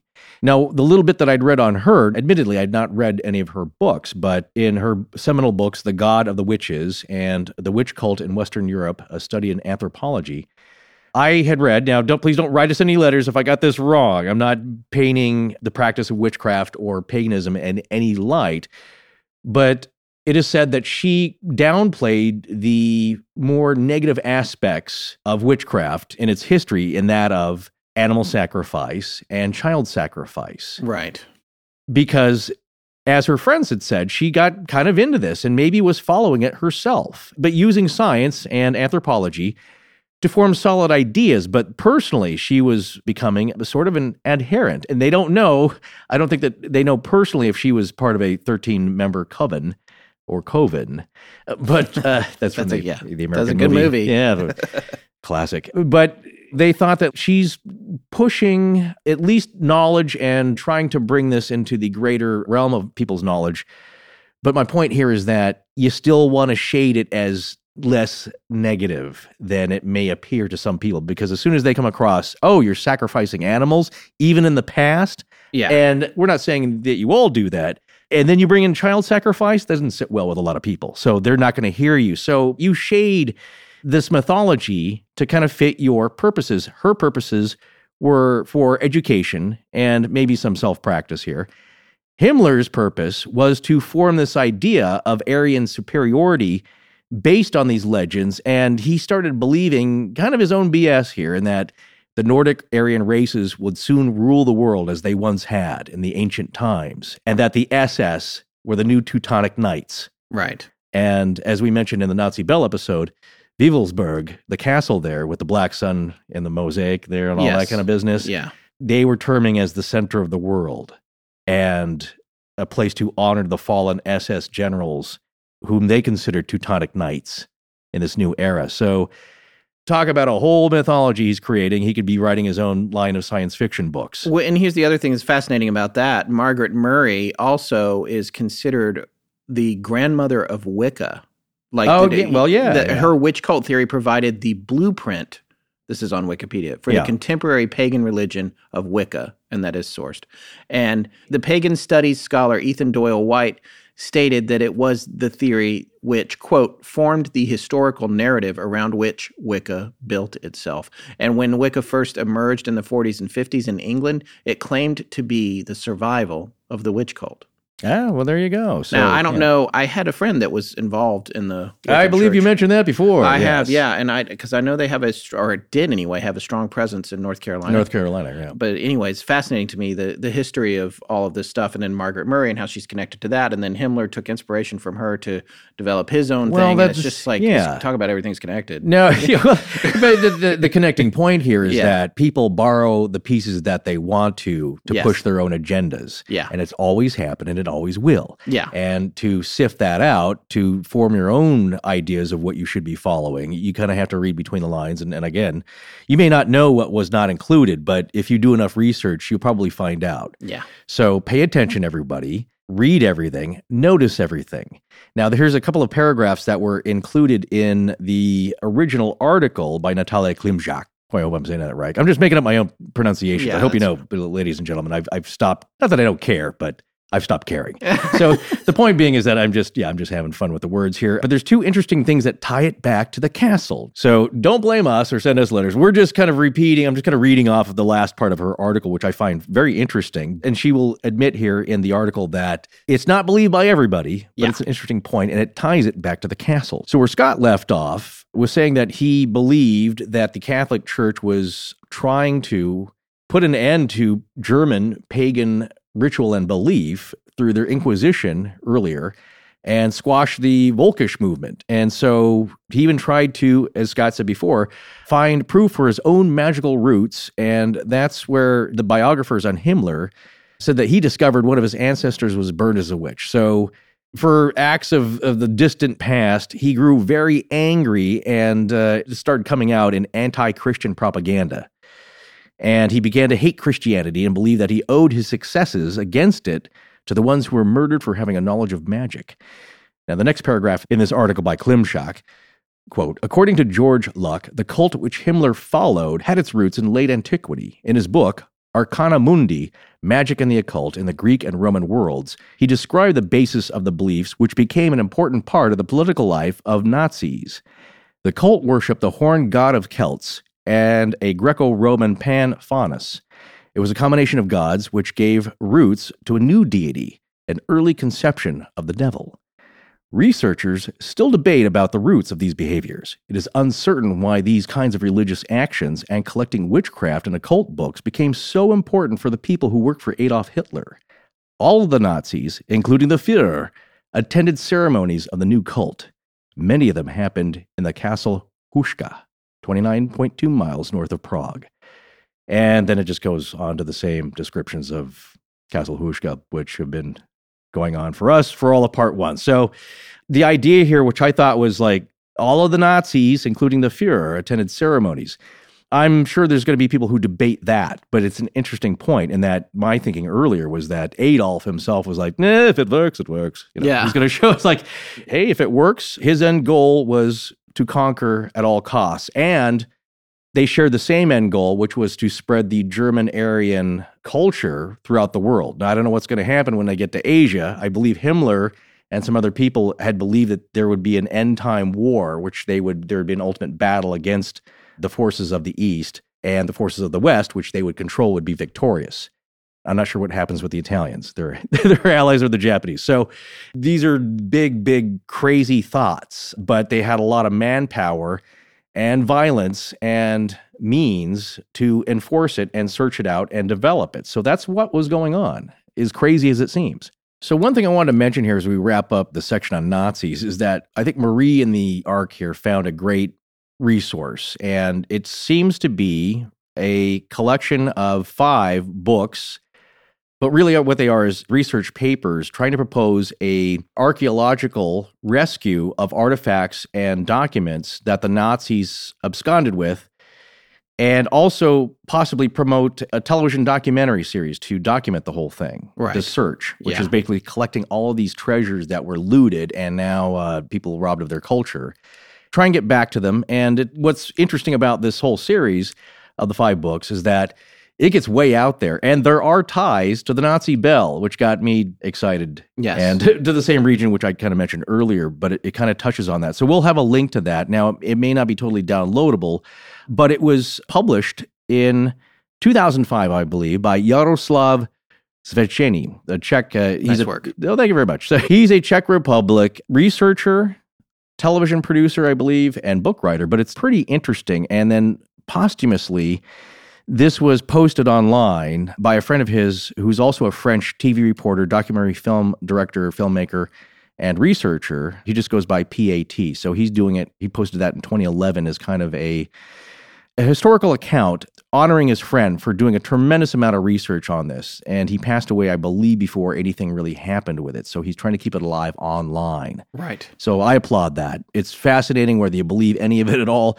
It is a fascinating look at this whole area and it sums up a lot of things we've already mentioned. So we've been pulling from different sources, but it kind of it's an encapsulation. So now book 3 of this specifically deals with the castles in Bohemia and also codename Burgund 1 through 4, Burgund 2 being. Houska. Yes. There's an interesting point, though. Now, I'm not going to read, we've already summed a lot of this up. So, what I will do in conclusion here is that he does come back to an interesting point about what we were talking about earlier, as far as definitely there seems to be a lot of evidence, much of it irrefutable, about the Nazis stashing, let's just say, strange books on uh, Yes. very esoteric that's a broader more gentler term esoteric subjects okay not just poor richard's almanac and, Yeah. and lots of different books that dealt with kind of archaic subjects and magic and hey you dig through those maybe you find a uh, an old grimoire it's something to like hey we found an access to the underworld we can summon the devil and he'll win the war for us because he's on our side yeah. they're looking for everything. That's my point. They're not going to leave any stone unturned. And their sense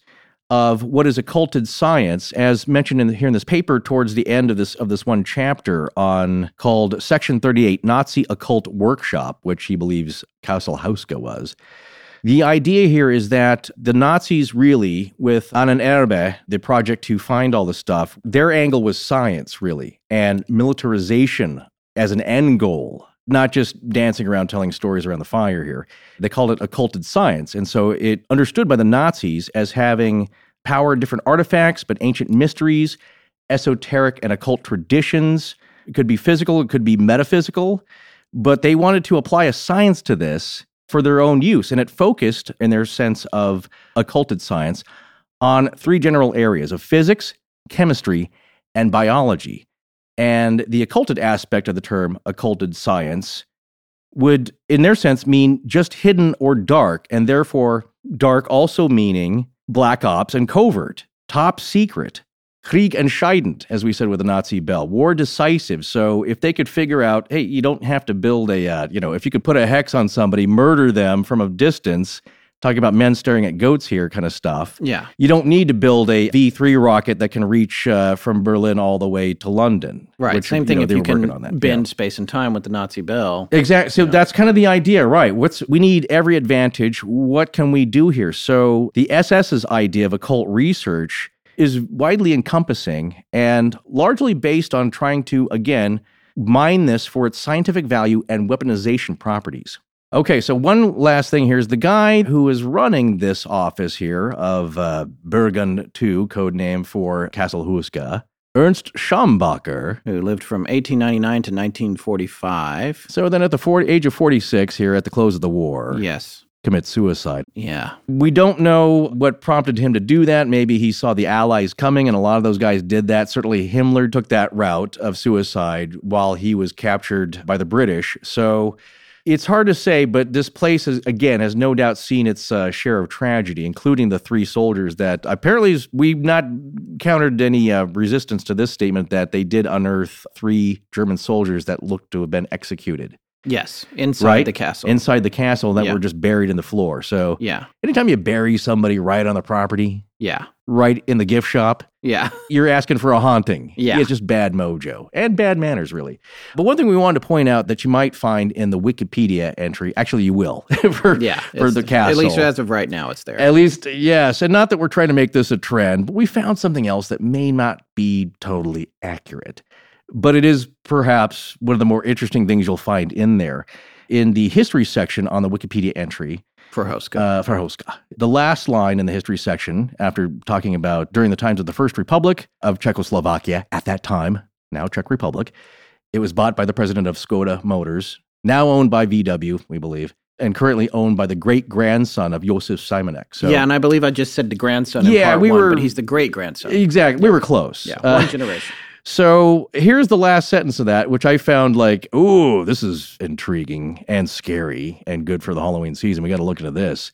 Last sentence says, during World War II, the Germans used the castle to perform inhumane experiments on local people or prisoners of war. And then it lists a citation, which you go down here to the bottom, and it is the book Wonders of Bohemia, Moravia, and Silesia by Peter David or David Vladimir Soukup Lubomir Chich.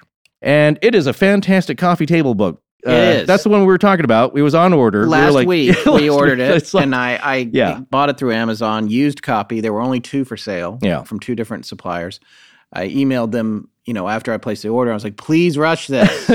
there's So they- there is very juicy, creepy movie Nazi stuff experiments going on. Yeah, and- we want to yeah. hear about it relating to Castle Houska. And this book people is being thrown into portals and weird, uh, horrible experiments being done. Yes, and, and the book is great. It has like a hundred plus castles in it. It's just amazing. It's in depth. It's got beautiful pictures. Yeah, there, it's not that expensive. Uh, About eleven bucks, maybe seven. it wasn't even. No, I got it for the price of shipping. Oh, there you go. It was a used copy, and I Oh, got it for the right. price of shipping. But here's the other thing that's not in there. yeah. for all the castles that are in there, it doesn't even have a section on Houska. It has a sidebar on Houska. Yes. On the page of another castle. And in that sidebar, there is no mention of Nazi experiments. Uh, and I want to say, unfortunately, but I never like to hear about Nazi experiments. We're certainly not Yeah. excited or, or proud about that. But it's it's a creepy thing, and if it's happening, I wanted to know about it. In Yeah, we wanted to this. know if we could source it. Yeah, and so on page 80, which is what the reference is on the Wikipedia entry, it's page 80. And again, yeah, you go to page 80, and there is, as Scott said, on the left side here is magical Houska Castle. And actually, the main castle featured was actually pretty cool too, is Kokořín Castle. But that's it. Just talks about the same things we mentioned, and obviously, whoever wrote the entry pulled all this stuff and put it into the into the Wikipedia entry. And so they got a lot of it from the sidebar, which I trust these guys because they're Czech. So Yeah. they, they went around all their, their own country and looked at all the landmarks. And it's, again, just gorgeous photography. Yes. It's really fascinating. Again, it's a, it's a beautiful and fascinating country. And it comes with a satin bookmark that you can put in the, and to hold your place here. It's very nice. yeah, But we just didn't find any evidence of yeah, the overarching point is yet again we're at a, where we're with a Wikipedia Yeah. entry that is citing something that there's absolutely no mention of in the actual text. No, so I again, I'm not sure the reason. It, it could be again a simple mistake, as uh, as we said, just a miscitation. It's not anything. Well, yeah, nefarious. And to be fair, there's another source cited. Do you have the Wikipedia page open? I do, yeah. What's that So, other source? well, I could not get my hands on that other one, and it's in Czech, I believe. it is in Czech, and we had a listener actually point us to this, and it's somebody who is knowledgeable about Czech castles, and it's Tomáš Durdík. And again, this is in Czech, so it's like Encyclopedia Czechish Hradu, which Hrad is Czech for castle. right. So basically, it's the Encyclopedia of Czech castles. I didn't even look that up. I'm just flying. Yes, just flying flying blind blind here. But. I've been looking at so much Czech lately. I'm just go- I'm gonna put my uh, Yes. money down on that one. So that's it, Tomáš Durdík. So it may be in there, but you know what? It's really, I think that focuses not on so much the esoteric, creepy crap that we do. It's really about the architecture and the the historical aspects of these castles. Houska being one of them. So maybe it's in there. I Right. don't have See, time the to, only uh, yeah. the only thing we can yeah possibly speculate is If that you the get- Nazi experiments are Right. attributed to the Encyclopedia of Czech Castles, which we could not get our hands on and miscited to have become from the other book that we did get, which it's clearly not in. Yeah, you'll you'll see that if you look that up. But it's a pages uh, pages 104 to 105. You're not going to get this book, folks. It's just you know, Yeah. unless you speak Czech and you already own it. Reference number three is I believe that uh, I haven't checked that lately, but I believe that goes to a French ghost paranormal documentary team that goes and investigates things like that. And it's in French. So it's Yeah. lovely to hear. I like to put it in the background just to, as they work because it's spooky, but it's in French, so you can concentrate. But maybe there's more information there that they found something of the local history. But kind of going back to what uh, Travis Dow was telling us is that even the local historians there, it's like you kind of there's an agenda there. Maybe they're trying to make it a little more spooky than it actually is. Well, and to that point, I meant to mention this earlier, and I don't know if I did, but there's the room that I asked him about in the interview, Satan's office, Yeah. which they show on the Ghost Hunters International show. with, with Satan's office chair. yeah, Yeah. has a chair in it that's real sort of gothic looking with different iron Mm, things. slapped together. Yeah. But yeah, and I had suspected when I watched Ghost Hunters International yeah.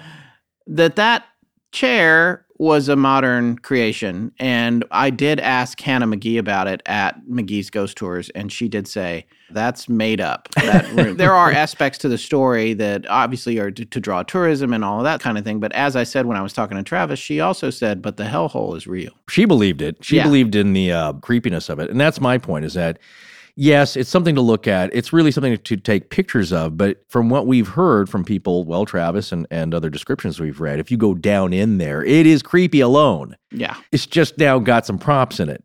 Again, that goes to the personal thing that, you know, it's not like a, a haunted house where the chair comes alive and reaches out for you or somebody jumps out from a corner. You don't really need that. It's got resonant evil creepiness to it. We'll try and have more pictures. We've been trying to struggle with finding um, Creative Commons ones, which we can feature without upsetting people. But it's a creepy, dungeony kind of room that I'm sure if you're in there, like Travis said, uh, late at night, three in the morning, you don't want to be in there anyway Yeah. that and the attic. So I attics, basements, cellars, dungeons, places of possible torture. You don't want to be in late at night by yourself. And what I'll say, kind of wrapping up the whole Nazi thing here, is that from what you've known of other actions or read about when it comes to the German secret police, the state police of the Gestapo, and uh, the intelligence services here, if there's somebody in town that they think is maybe got some knowledge, maybe got a, a tip or a bit of info, or maybe there's somebody that uh, is getting rendered to an out of the way place that they need some information from. I don't really put it past the Nazis to do a little torture Yeah. to get it out of them Yeah. or just for fun. So I doubt that there's like a Jacob's ladder with the lightning bolts and they're they're creating a Frankenstein in there. That's doubtful. But weird cultish kind of ceremonies going on, definitely I think that's possible. And possibly some really horrible interrogation. Moving on, or moving in, or maybe moving down. We, Yeah. we, I oh, did want good, good one. Yeah, I want to talk a little bit about other hellholes in the world, of which there are plenty. There's one that we actually even have mentioned on the show in the past, sort of jokingly. It's a running gag. Yeah, Mel's Hole, which It's, it's kind of sounds like a, funny. It kind of sounds like an unfortunately named cafe. Yes. Road- Roadhouse Cafe. Mel's yeah. Hole, which was this hole. They even talked about it on Coast to Coast, I believe. Well, that's where the legend started. yeah. That's right here in the good old United States. It is, and you're going to tease me about this, but it is kind of in that area that I am uh, possibly from, but much further west. It's somewhere near supposedly Ellensburg, Washington, which is kind of in the center of the Washington state. I believe if you ever take the bus, the Greyhound, you'll pass through it. That and uh, George, Washington, where the where the gorge is, kind of around there, where there, there's great concerts now. Oh. But if you ever took the bus, like going to Seattle, it was just a place to get a sandwich and use the restroom. So uh, Mel's Hole is really kind of an urban legend, and I think the first claims were made on Coast to Coast by somebody calling in, calling himself Mel Waters, and talking about like this bottomless pit. He's tried to measure it. I'm just kind of going off the top of my head here because it was such a running thing that we kind of every few months Scott and I would look this up like, ah, isn't that crazy? Yeah. But there's all kinds of uh, Ain't that something? Yeah, ain't that something? I wonder if that's real. And I think I mentioned this last time. Uh, Gerald R. Osborne, I believe he claims he's half Native American, half uh, white man. Goes by the name of Red Elk. Actually, tried to take people there and claims to have To knowledge. Mel's Hole. Yes, to Mel's Hole. Claims to have knowledge of it, and uh, with like 30 people with an expedition here, and he couldn't find it. So, don't know what that was about. But the lore about it is a lot like what you hear with Houska. And I don't know if this Mel Waters, if that's where he found it and started talking about this stuff, or if it's just part of the natural lore of bottomless pits and what people expect to find. Because what I had read a long time before was that strange creatures were being hauled up gelatinous, translucent kind of blob creatures that were like gummy things that were um, sentient, kind of like Mothman were communicating a sense of sadness. Yes. And uh, they lured a sheep down to see what happened. It came up toasty and fried and smoking.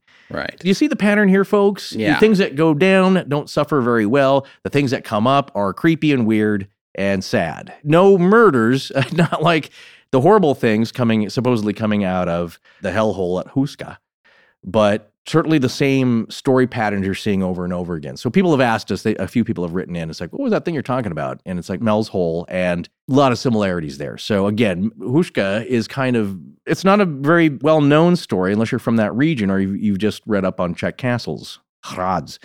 So maybe that's where this person got it, thinking like, well, that's a good pattern. Or again, it could be just organic and that's how humans perceive deep, dark, bottomless pits. Yeah. Because Mel's Hole has been, I Mm. think it's been fully debunked, but I'm not positive. Well, that nobody can find a guy named Mel Waters uh, owning property and then in Red Kittitas Elk couldn't County. get anybody to it, right? yeah, right. There's local news reporters who have uh, tried to look into it, and it's just too vague. And of Yeah. course, Mel saying, "Well, the government came in and Bought uh, it you know, bought him out, fenced the whole thing up. You can't get in there." And Mel moved to Australia with the money they gave him hmm for uh, eminent domain or whatever. Conveniently far away. But what does that sound like? What do you believe in happening in Ute country? Skinwalker. Exactly. Yeah. Now, but that you seem to think that there's more credibility to that actually because there are well, Robert Bigelow actually had ownership of the place, and so well, yes. so well, we've had yeah. multiple reports from different sources that the Right. U.S. government has purchased Skinwalker Ranch, and then from an additional source, a friend of the show, somebody we know personally, Yeah. has indicated that the land around the ranch is being purchased, and ranchers who won't sell are being harassed by the government to sell by, Exactly. uh, using red tape and Right. bureaucracy. Yeah, so you're, they're hassling them out. Yeah. But that is more trackable, and there's land records and, and deeds and all that. So this one, not so much, but it's a fun tale. Yeah, it's good. So, what else you you got? Well, there's a couple of other ones. I mean, there's a lot of them. Uh, th- there was a list that I think Cogswell found, Chris Cogswell, Yeah. and uh, Doctor Chris Cogswell, I should say, and Doc Cogs. Astonishing Research Corps that Atlas Obscura did. 11 hidden spots to enter the underworld, which is fascinating. But I, I Mhm. just picked a few off of here. One of them was the Cave of the Sibyl. And this one's going to come up. It's a very fascinating. A Sibyl is, is like an oracle. That's somebody who can. Like predict- the Oracle at Delphi. Yes, Yeah. like the Oracle at Delphi. And we're going to talk a little bit about how that works. And uh, quoting from that particular listing, the Cumaean Sibyl was an oracle, a fortune teller and priestess whose sung prophecies echoed endlessly around the hollow caverns. At the age of 700, she served as a guide to Aeneas as he descended through the caves to the hell below. Now, the idea of going to hell, crossing the river Styx, entering these caves. It's going to lead us to a final discussion here on Houska and the possibility of what might be going on there. Another one I wanted to mention was the, I just didn't even look this up, so good luck. If you live in Belize, uh, I apologize. There is a cave in the Taper Mountain Nature Reserve, could be Tapir, Tapir, Taper, called the Actun Tunichil Muknal Cave. Maybe it's Muknal. This cave is also called the Cave of the Crystal Sepulchre. It is Mayan in origin, and this is a huge subterranean maze of caverns and that has all these twists and turns, including one room with a ton of stalactites called the Cathedral, I believe. And it was thought to have been ruled by the Mayan death gods, the lords of Zabalba. And these caves are actually were only, I guess they were rediscovered in 1989. It's one of those things where they found them and then maybe forgot about them. But one of the things that's really fascinating is inside the cave, there is a calcified, sparkling 1,000 year old skeleton of an 18 year old girl who was thought to have possibly been ritualistically sacrificed. She is known as the Crystal Maiden. And there's a picture of her. We have a picture, we have a link to uh, this listing and a picture of her. and she's a mummy. Uh, she's well, she's a skeleton, but oh, she, right. Oh, so there's no. Uh, no, yeah, there's, no, flesh clothes. Yeah. There's no flesh, but it's calcified, so it's like she almost looks like a geode skeleton, like Yeah, sparkly. yeah, yeah. It's very interesting. Wow. So, I guess historians apparently think that many of the remains in there might be maybe instead of sacrifices, they might have been persons suspected of witchcraft or suffering from ailments they couldn't understand. Uh, in which case, they were killed and sealed inside this Mayan gateway to hell. But let's come back to Pluto's gate, which is a site dedicated to the god Pluto, ruler of the underworld, Pluto being a later and less frightening name than he was first known as, Hades. But Pluto's Gate was thought to be fictional because it had been written about until it was discovered in 1965. And then it was explored again in 2013. Now, the guy that found it in 1965 was actually an amateur archaeologist. And in 2013, it was more officially explored. No one knows how old it is, but it's near the city of Hierapolis, which is uh, real close by, which was founded in 190 BC. Now, the interesting thing about this cave is they can tell that ritualistic animal sacrifices had been made there. Birds flying into this cave for warmth will fall dead almost instantaneously. It's not as big as some caves, but it's several thousand square feet. There's an entrance area. And what used to happen was the priests would sell birds to visitors when they came down there, and there was also an oracle there. Now, all this stuff represented income for the temple that was there, and there was a lot of hot water and noxious gases. And the Greeks thought that when people died in the cave, it was because the poisoned air had been sent there by Pluto. Now, one of the ways that the priests confirmed that they had divine protection was they would prove that they could go into the cave and return alive. But apparently, this Greek philosopher and author named Strabo concluded that what these guys were doing to go in and come out alive was they had figured out where the poisonous gases were pocketing.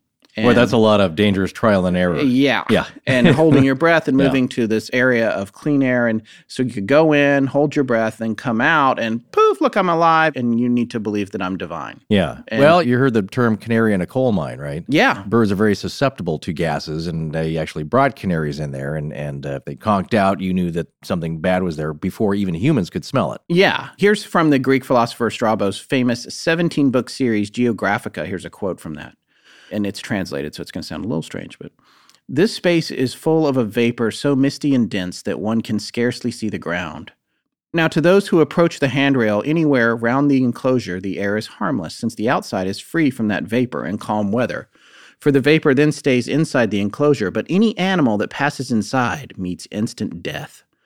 At any rate, bulls that are led into it fall and are dragged out dead. And I threw in sparrows, and they immediately breathed their last and fell. But the Galli, who are eunuchs, pass inside with such impunity that they even approach the opening, bend over it, and descend into it to a certain depth, though they hold their breath as much as they can, for I could see in their countenances an indication of a kind of suffocating attack, as it were. Whether this immunity belongs to all who are maimed in this way, or only to those round the temple, or whether it's because of divine providence, as would be likely in the case of divine obsessions, or whether it is the result of a certain physical powers that are antidotes against the vapor. Anyway, what he he was speculating that there was maybe some tricky business going on. It sounds like to me about how people were surviving the poisonous gases. But what's interesting about this in the research that we did as it pertains to a lot of these caves, and this is something that came up in the research corps as well, is that the Oracle at Delphi and the Sibyls and all these guys that are making predictions are Loopy on gas. loopy on gas. Because the other suggestion here was that at the cave of the Sibyl, that it was possible that people would come down and they would be led in and the gas would make them loopy. It was almost like a weird carnival where they would take them Yeah. down, they would have these gases, and then there would be these hot streams, and they would make them think that they were at the river Styx. And it was a whole experience that they were having yeah. and in exchange for money or respect for divinity or whatever else you want to think. And that is really fascinating. And that comes back around to the gas, toxic gas situation, which was something that we wanted to look into as a plausible source for some of the goings on at.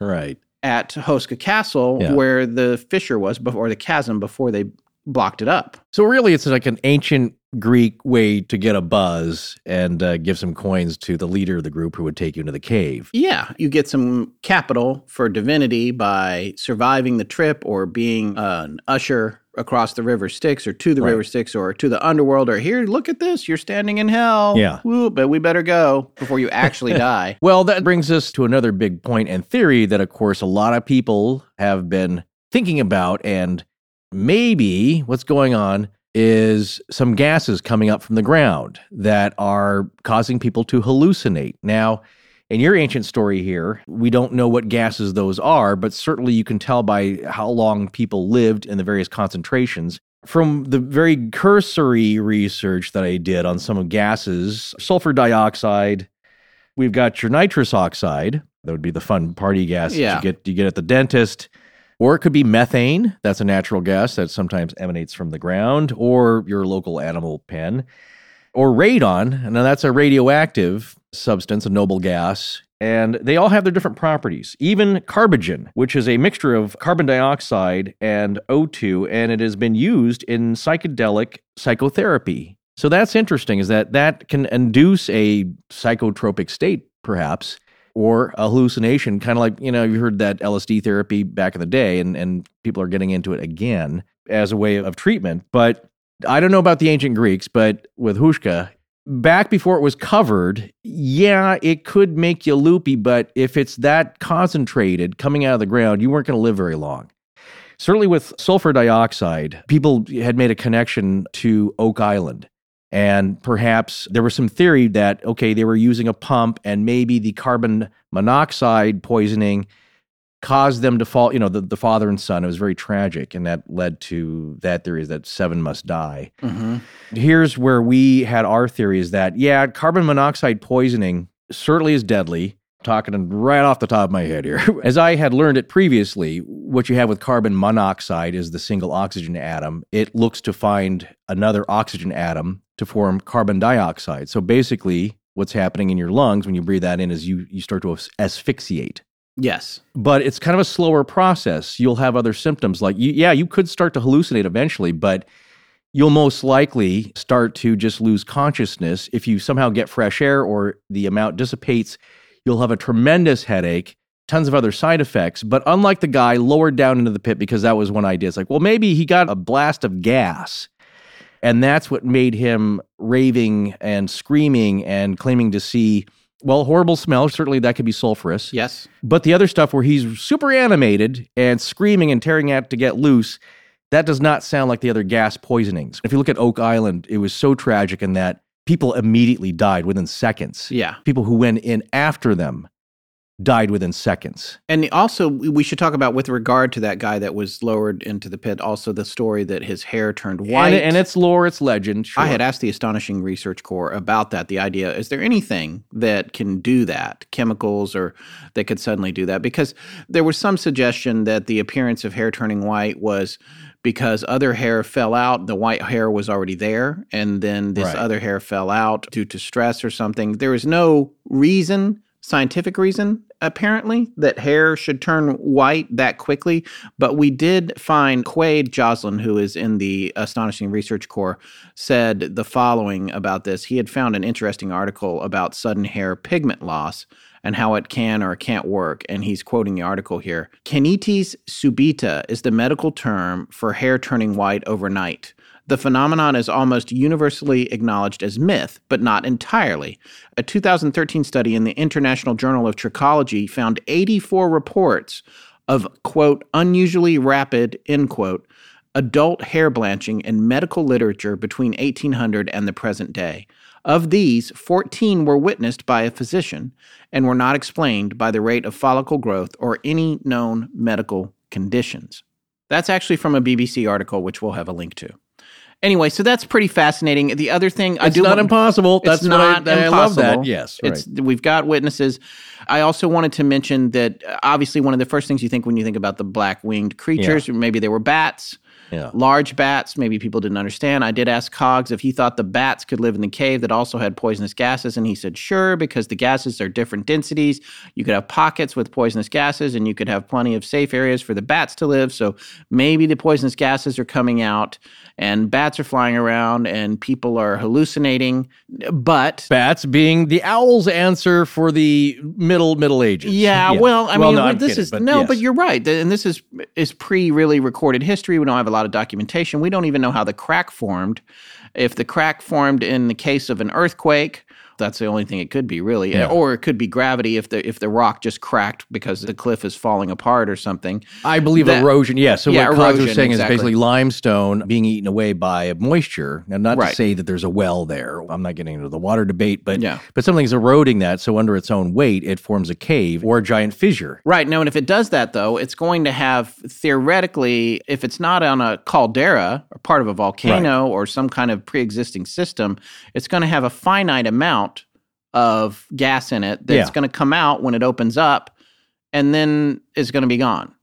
Unless That's you've got my- something yes. down there that is continuously producing the gas, Right. In which case it has to be above a volcano or something like that, which is absolutely not the case here. We would know that. Yeah. And then I would say that'd be more on the sulfur dioxide. which is what they attribute some of the gases that oracles and sibyls were being exposed to. Sure. related to yeah, but I would say that that really shortens your life as well. It's like even with radon that it'll give you cancer, lung cancer in some Right. cases. And so which is why when you buy a house in the United States, by You do a state radon law, test, you yeah. have to do a radon test. Yeah, Now, here's my point though. There's a difference between a six foot long bat and a regular bat. We've all Yeah. seen tiny bats flying around and uh, they're kind of cool, a little creepy, but people do it regularly and they help the environment by eating lots of mosquitoes. Well, once again, you wouldn't think that people in these time periods would be completely unaware what a bat looked like. Exactly. And my other point was that those sightings, I believe, at least the legend part that I had read, happened once it had already been covered over with giant slabs of stone. So it's not like a gaping hole and then people are seeing these dementors. Yes. The stories that I had read were that they were seeing these things flying over the courtyard of the already built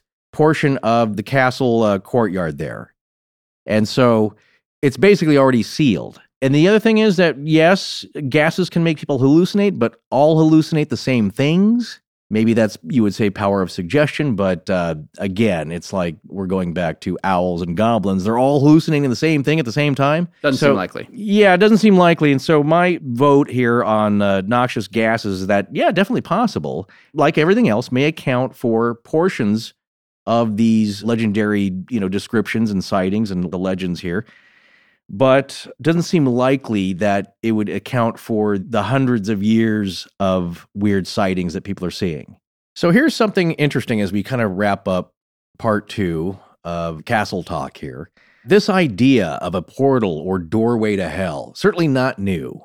In fact, from the beginning of uh, recorded history, as much as we know, I'm sure way into caveman times, there's an idea that there is a beyond and that there is a boundary between that or a partition between this world and the next.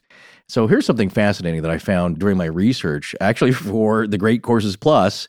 Terrific resource. Man, I wish I had more time to look at everything, everything they offer, all 8,000 lectures. Yeah. But this one that we were talking about before, called The Mysterious Etruscans, taught by Professor Stephen L. Tuck, was fascinating because he does talk about the Etruscan afterlife, which actually influenced all of the Romans and their rituals. And we talked a little bit about this, but in the lecture series, Etruscan Afterlife, he talks about all we have to go on are funerary art that's left as frescoes and paintings and some mosaics, I believe, in some tombs and some uh, public areas that depict it. And so, of course, historians and archaeologists and anthropologists have been able to piece together what Etruscan life was like. So, for the Etruscans, their belief in the afterlife is that there could be a portal like the river Styx or the hippocampus that takes you across the sea to another land, and there's a land journey. The belief is that you have a guide for the Etruscans, and the guide is called Vanth. And it is a beautiful winged female figure, a minor deity. And I'm kind of reading from and paraphrasing Professor Tuck's uh, lecture here because, of course, he knows much more about this than I do. But they're practically dressed for this journey, Vanth is, and that she's wearing traveling boots. She's got a short tunic and she's ready for adventure. And she carries a torch to light the way for the souls to get into the afterlife. In some of the funerary art, she stands beside a door or a barrier between this world and the next. Other examples, she's right there at the moment of death, ready to take the dying person by the hand and lead them into the afterlife. So she's a, she's a nice, good presence. Wow, which is a very common image with uh, Richard Haddam's favorite topic, near death experiences. Ex- well, again, if you ask some of my relatives as they were passing away, it's other relatives who have passed on before them, which Yeah. I find comforting. Yeah. I got to say. Maybe it's just your brain misfiring at the end of life. But in the Etruscan legends, there, you have this beautiful goddess. It's like, come on, I'll show you the way. I got your back here. Come with me. And she's been compared to the Norse Valkyries who escort the slain heroes to the afterlife. But you got to be really a hero to get that kind of treatment, I believe, in the Norse mythology. But here, she's ready to go with anybody, eh, the common person to the hero. Now, this changes, and here's kind of where it gets interesting and more ties into what's been described being seen at Huska. Well, actually, it's supposed to be Hoska, but you've been Hoska. saying Huska so much, I decided to stop correcting. I'm saying it both ways, so people Huska, get right in. Huska, It's like you didn't know. I said it both ways. Yeah. So you pick the one you want. Yeah. So I'm just going to keep doing that. I think it's fine. Okay. So around the fourth century BC, the funerary art changes. It gets gloomier, and you start seeing some different characters come in that aren't so beautiful and helpful. Now, there's some bad times ahead. The Thirty Years' War, before that, lots of bloodshed going on. So then the Etruscans, with the change around the fourth BC and onward, now you start seeing another character called Karu or Keru and he is waiting by the door with Vanth.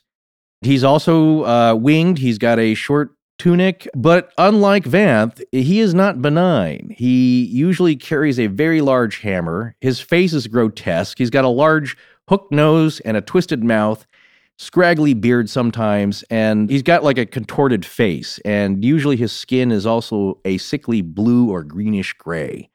What's interesting here now is that as the times get worse for the Etruscans, basically losing their culture, losing wars, and times are bad, you see that reflected in their legends. And we don't know if Keru is there to beat people back from getting through the door. Because this is the other thing heroes would go there. You could go to the underworld and come back again if Right. you were clever, like the caves. Yeah. But usually you had to be a hero to do that. right. We don't know if this figure Karu is there to keep people out or to keep the beasts from the underworld from entering our world. So Yeah. there's horrible things on the other side that you need this demigod to keep from entering, and he's got to use a large hammer to fight them back. And so here's another terrifying demon called Tuchulcha. He's got wings. He's basically a, a demon of sorts. And uh, he's been found in a tomb dated to about 300 BC, where he's terrorizing the Greek heroes Theseus and Pirithous. Now we're seeing imagery where there's a lot of combining of human and animal form, or two different animals, or simply appearing as misshapen hybrid animals. Now, where does that sound familiar? That's what's being described coming out of the hole Yeah. at Hushka. There you go. Yeah, I'll just say it in both ways Yeah. each time now. I found this very interesting though, because these are mythical visions a thousand years before what we're seeing at Hauska. Again, it's the chicken and egg thing. Is it timeless? Are these just images that human beings are preloaded, like the Samsung phone that you bought and uh, it's already got Avatar loaded on it? Yeah. and you don't want it in there because it's taking up four gigs. Is it something that we're just preloaded with? Are these creatures and phantoms that have been described by humanity since probably the beginning of mankind just archetypes filed away in our brains, brought out under special circumstances? Or could Hoska actually be a portal from which these nightmares come?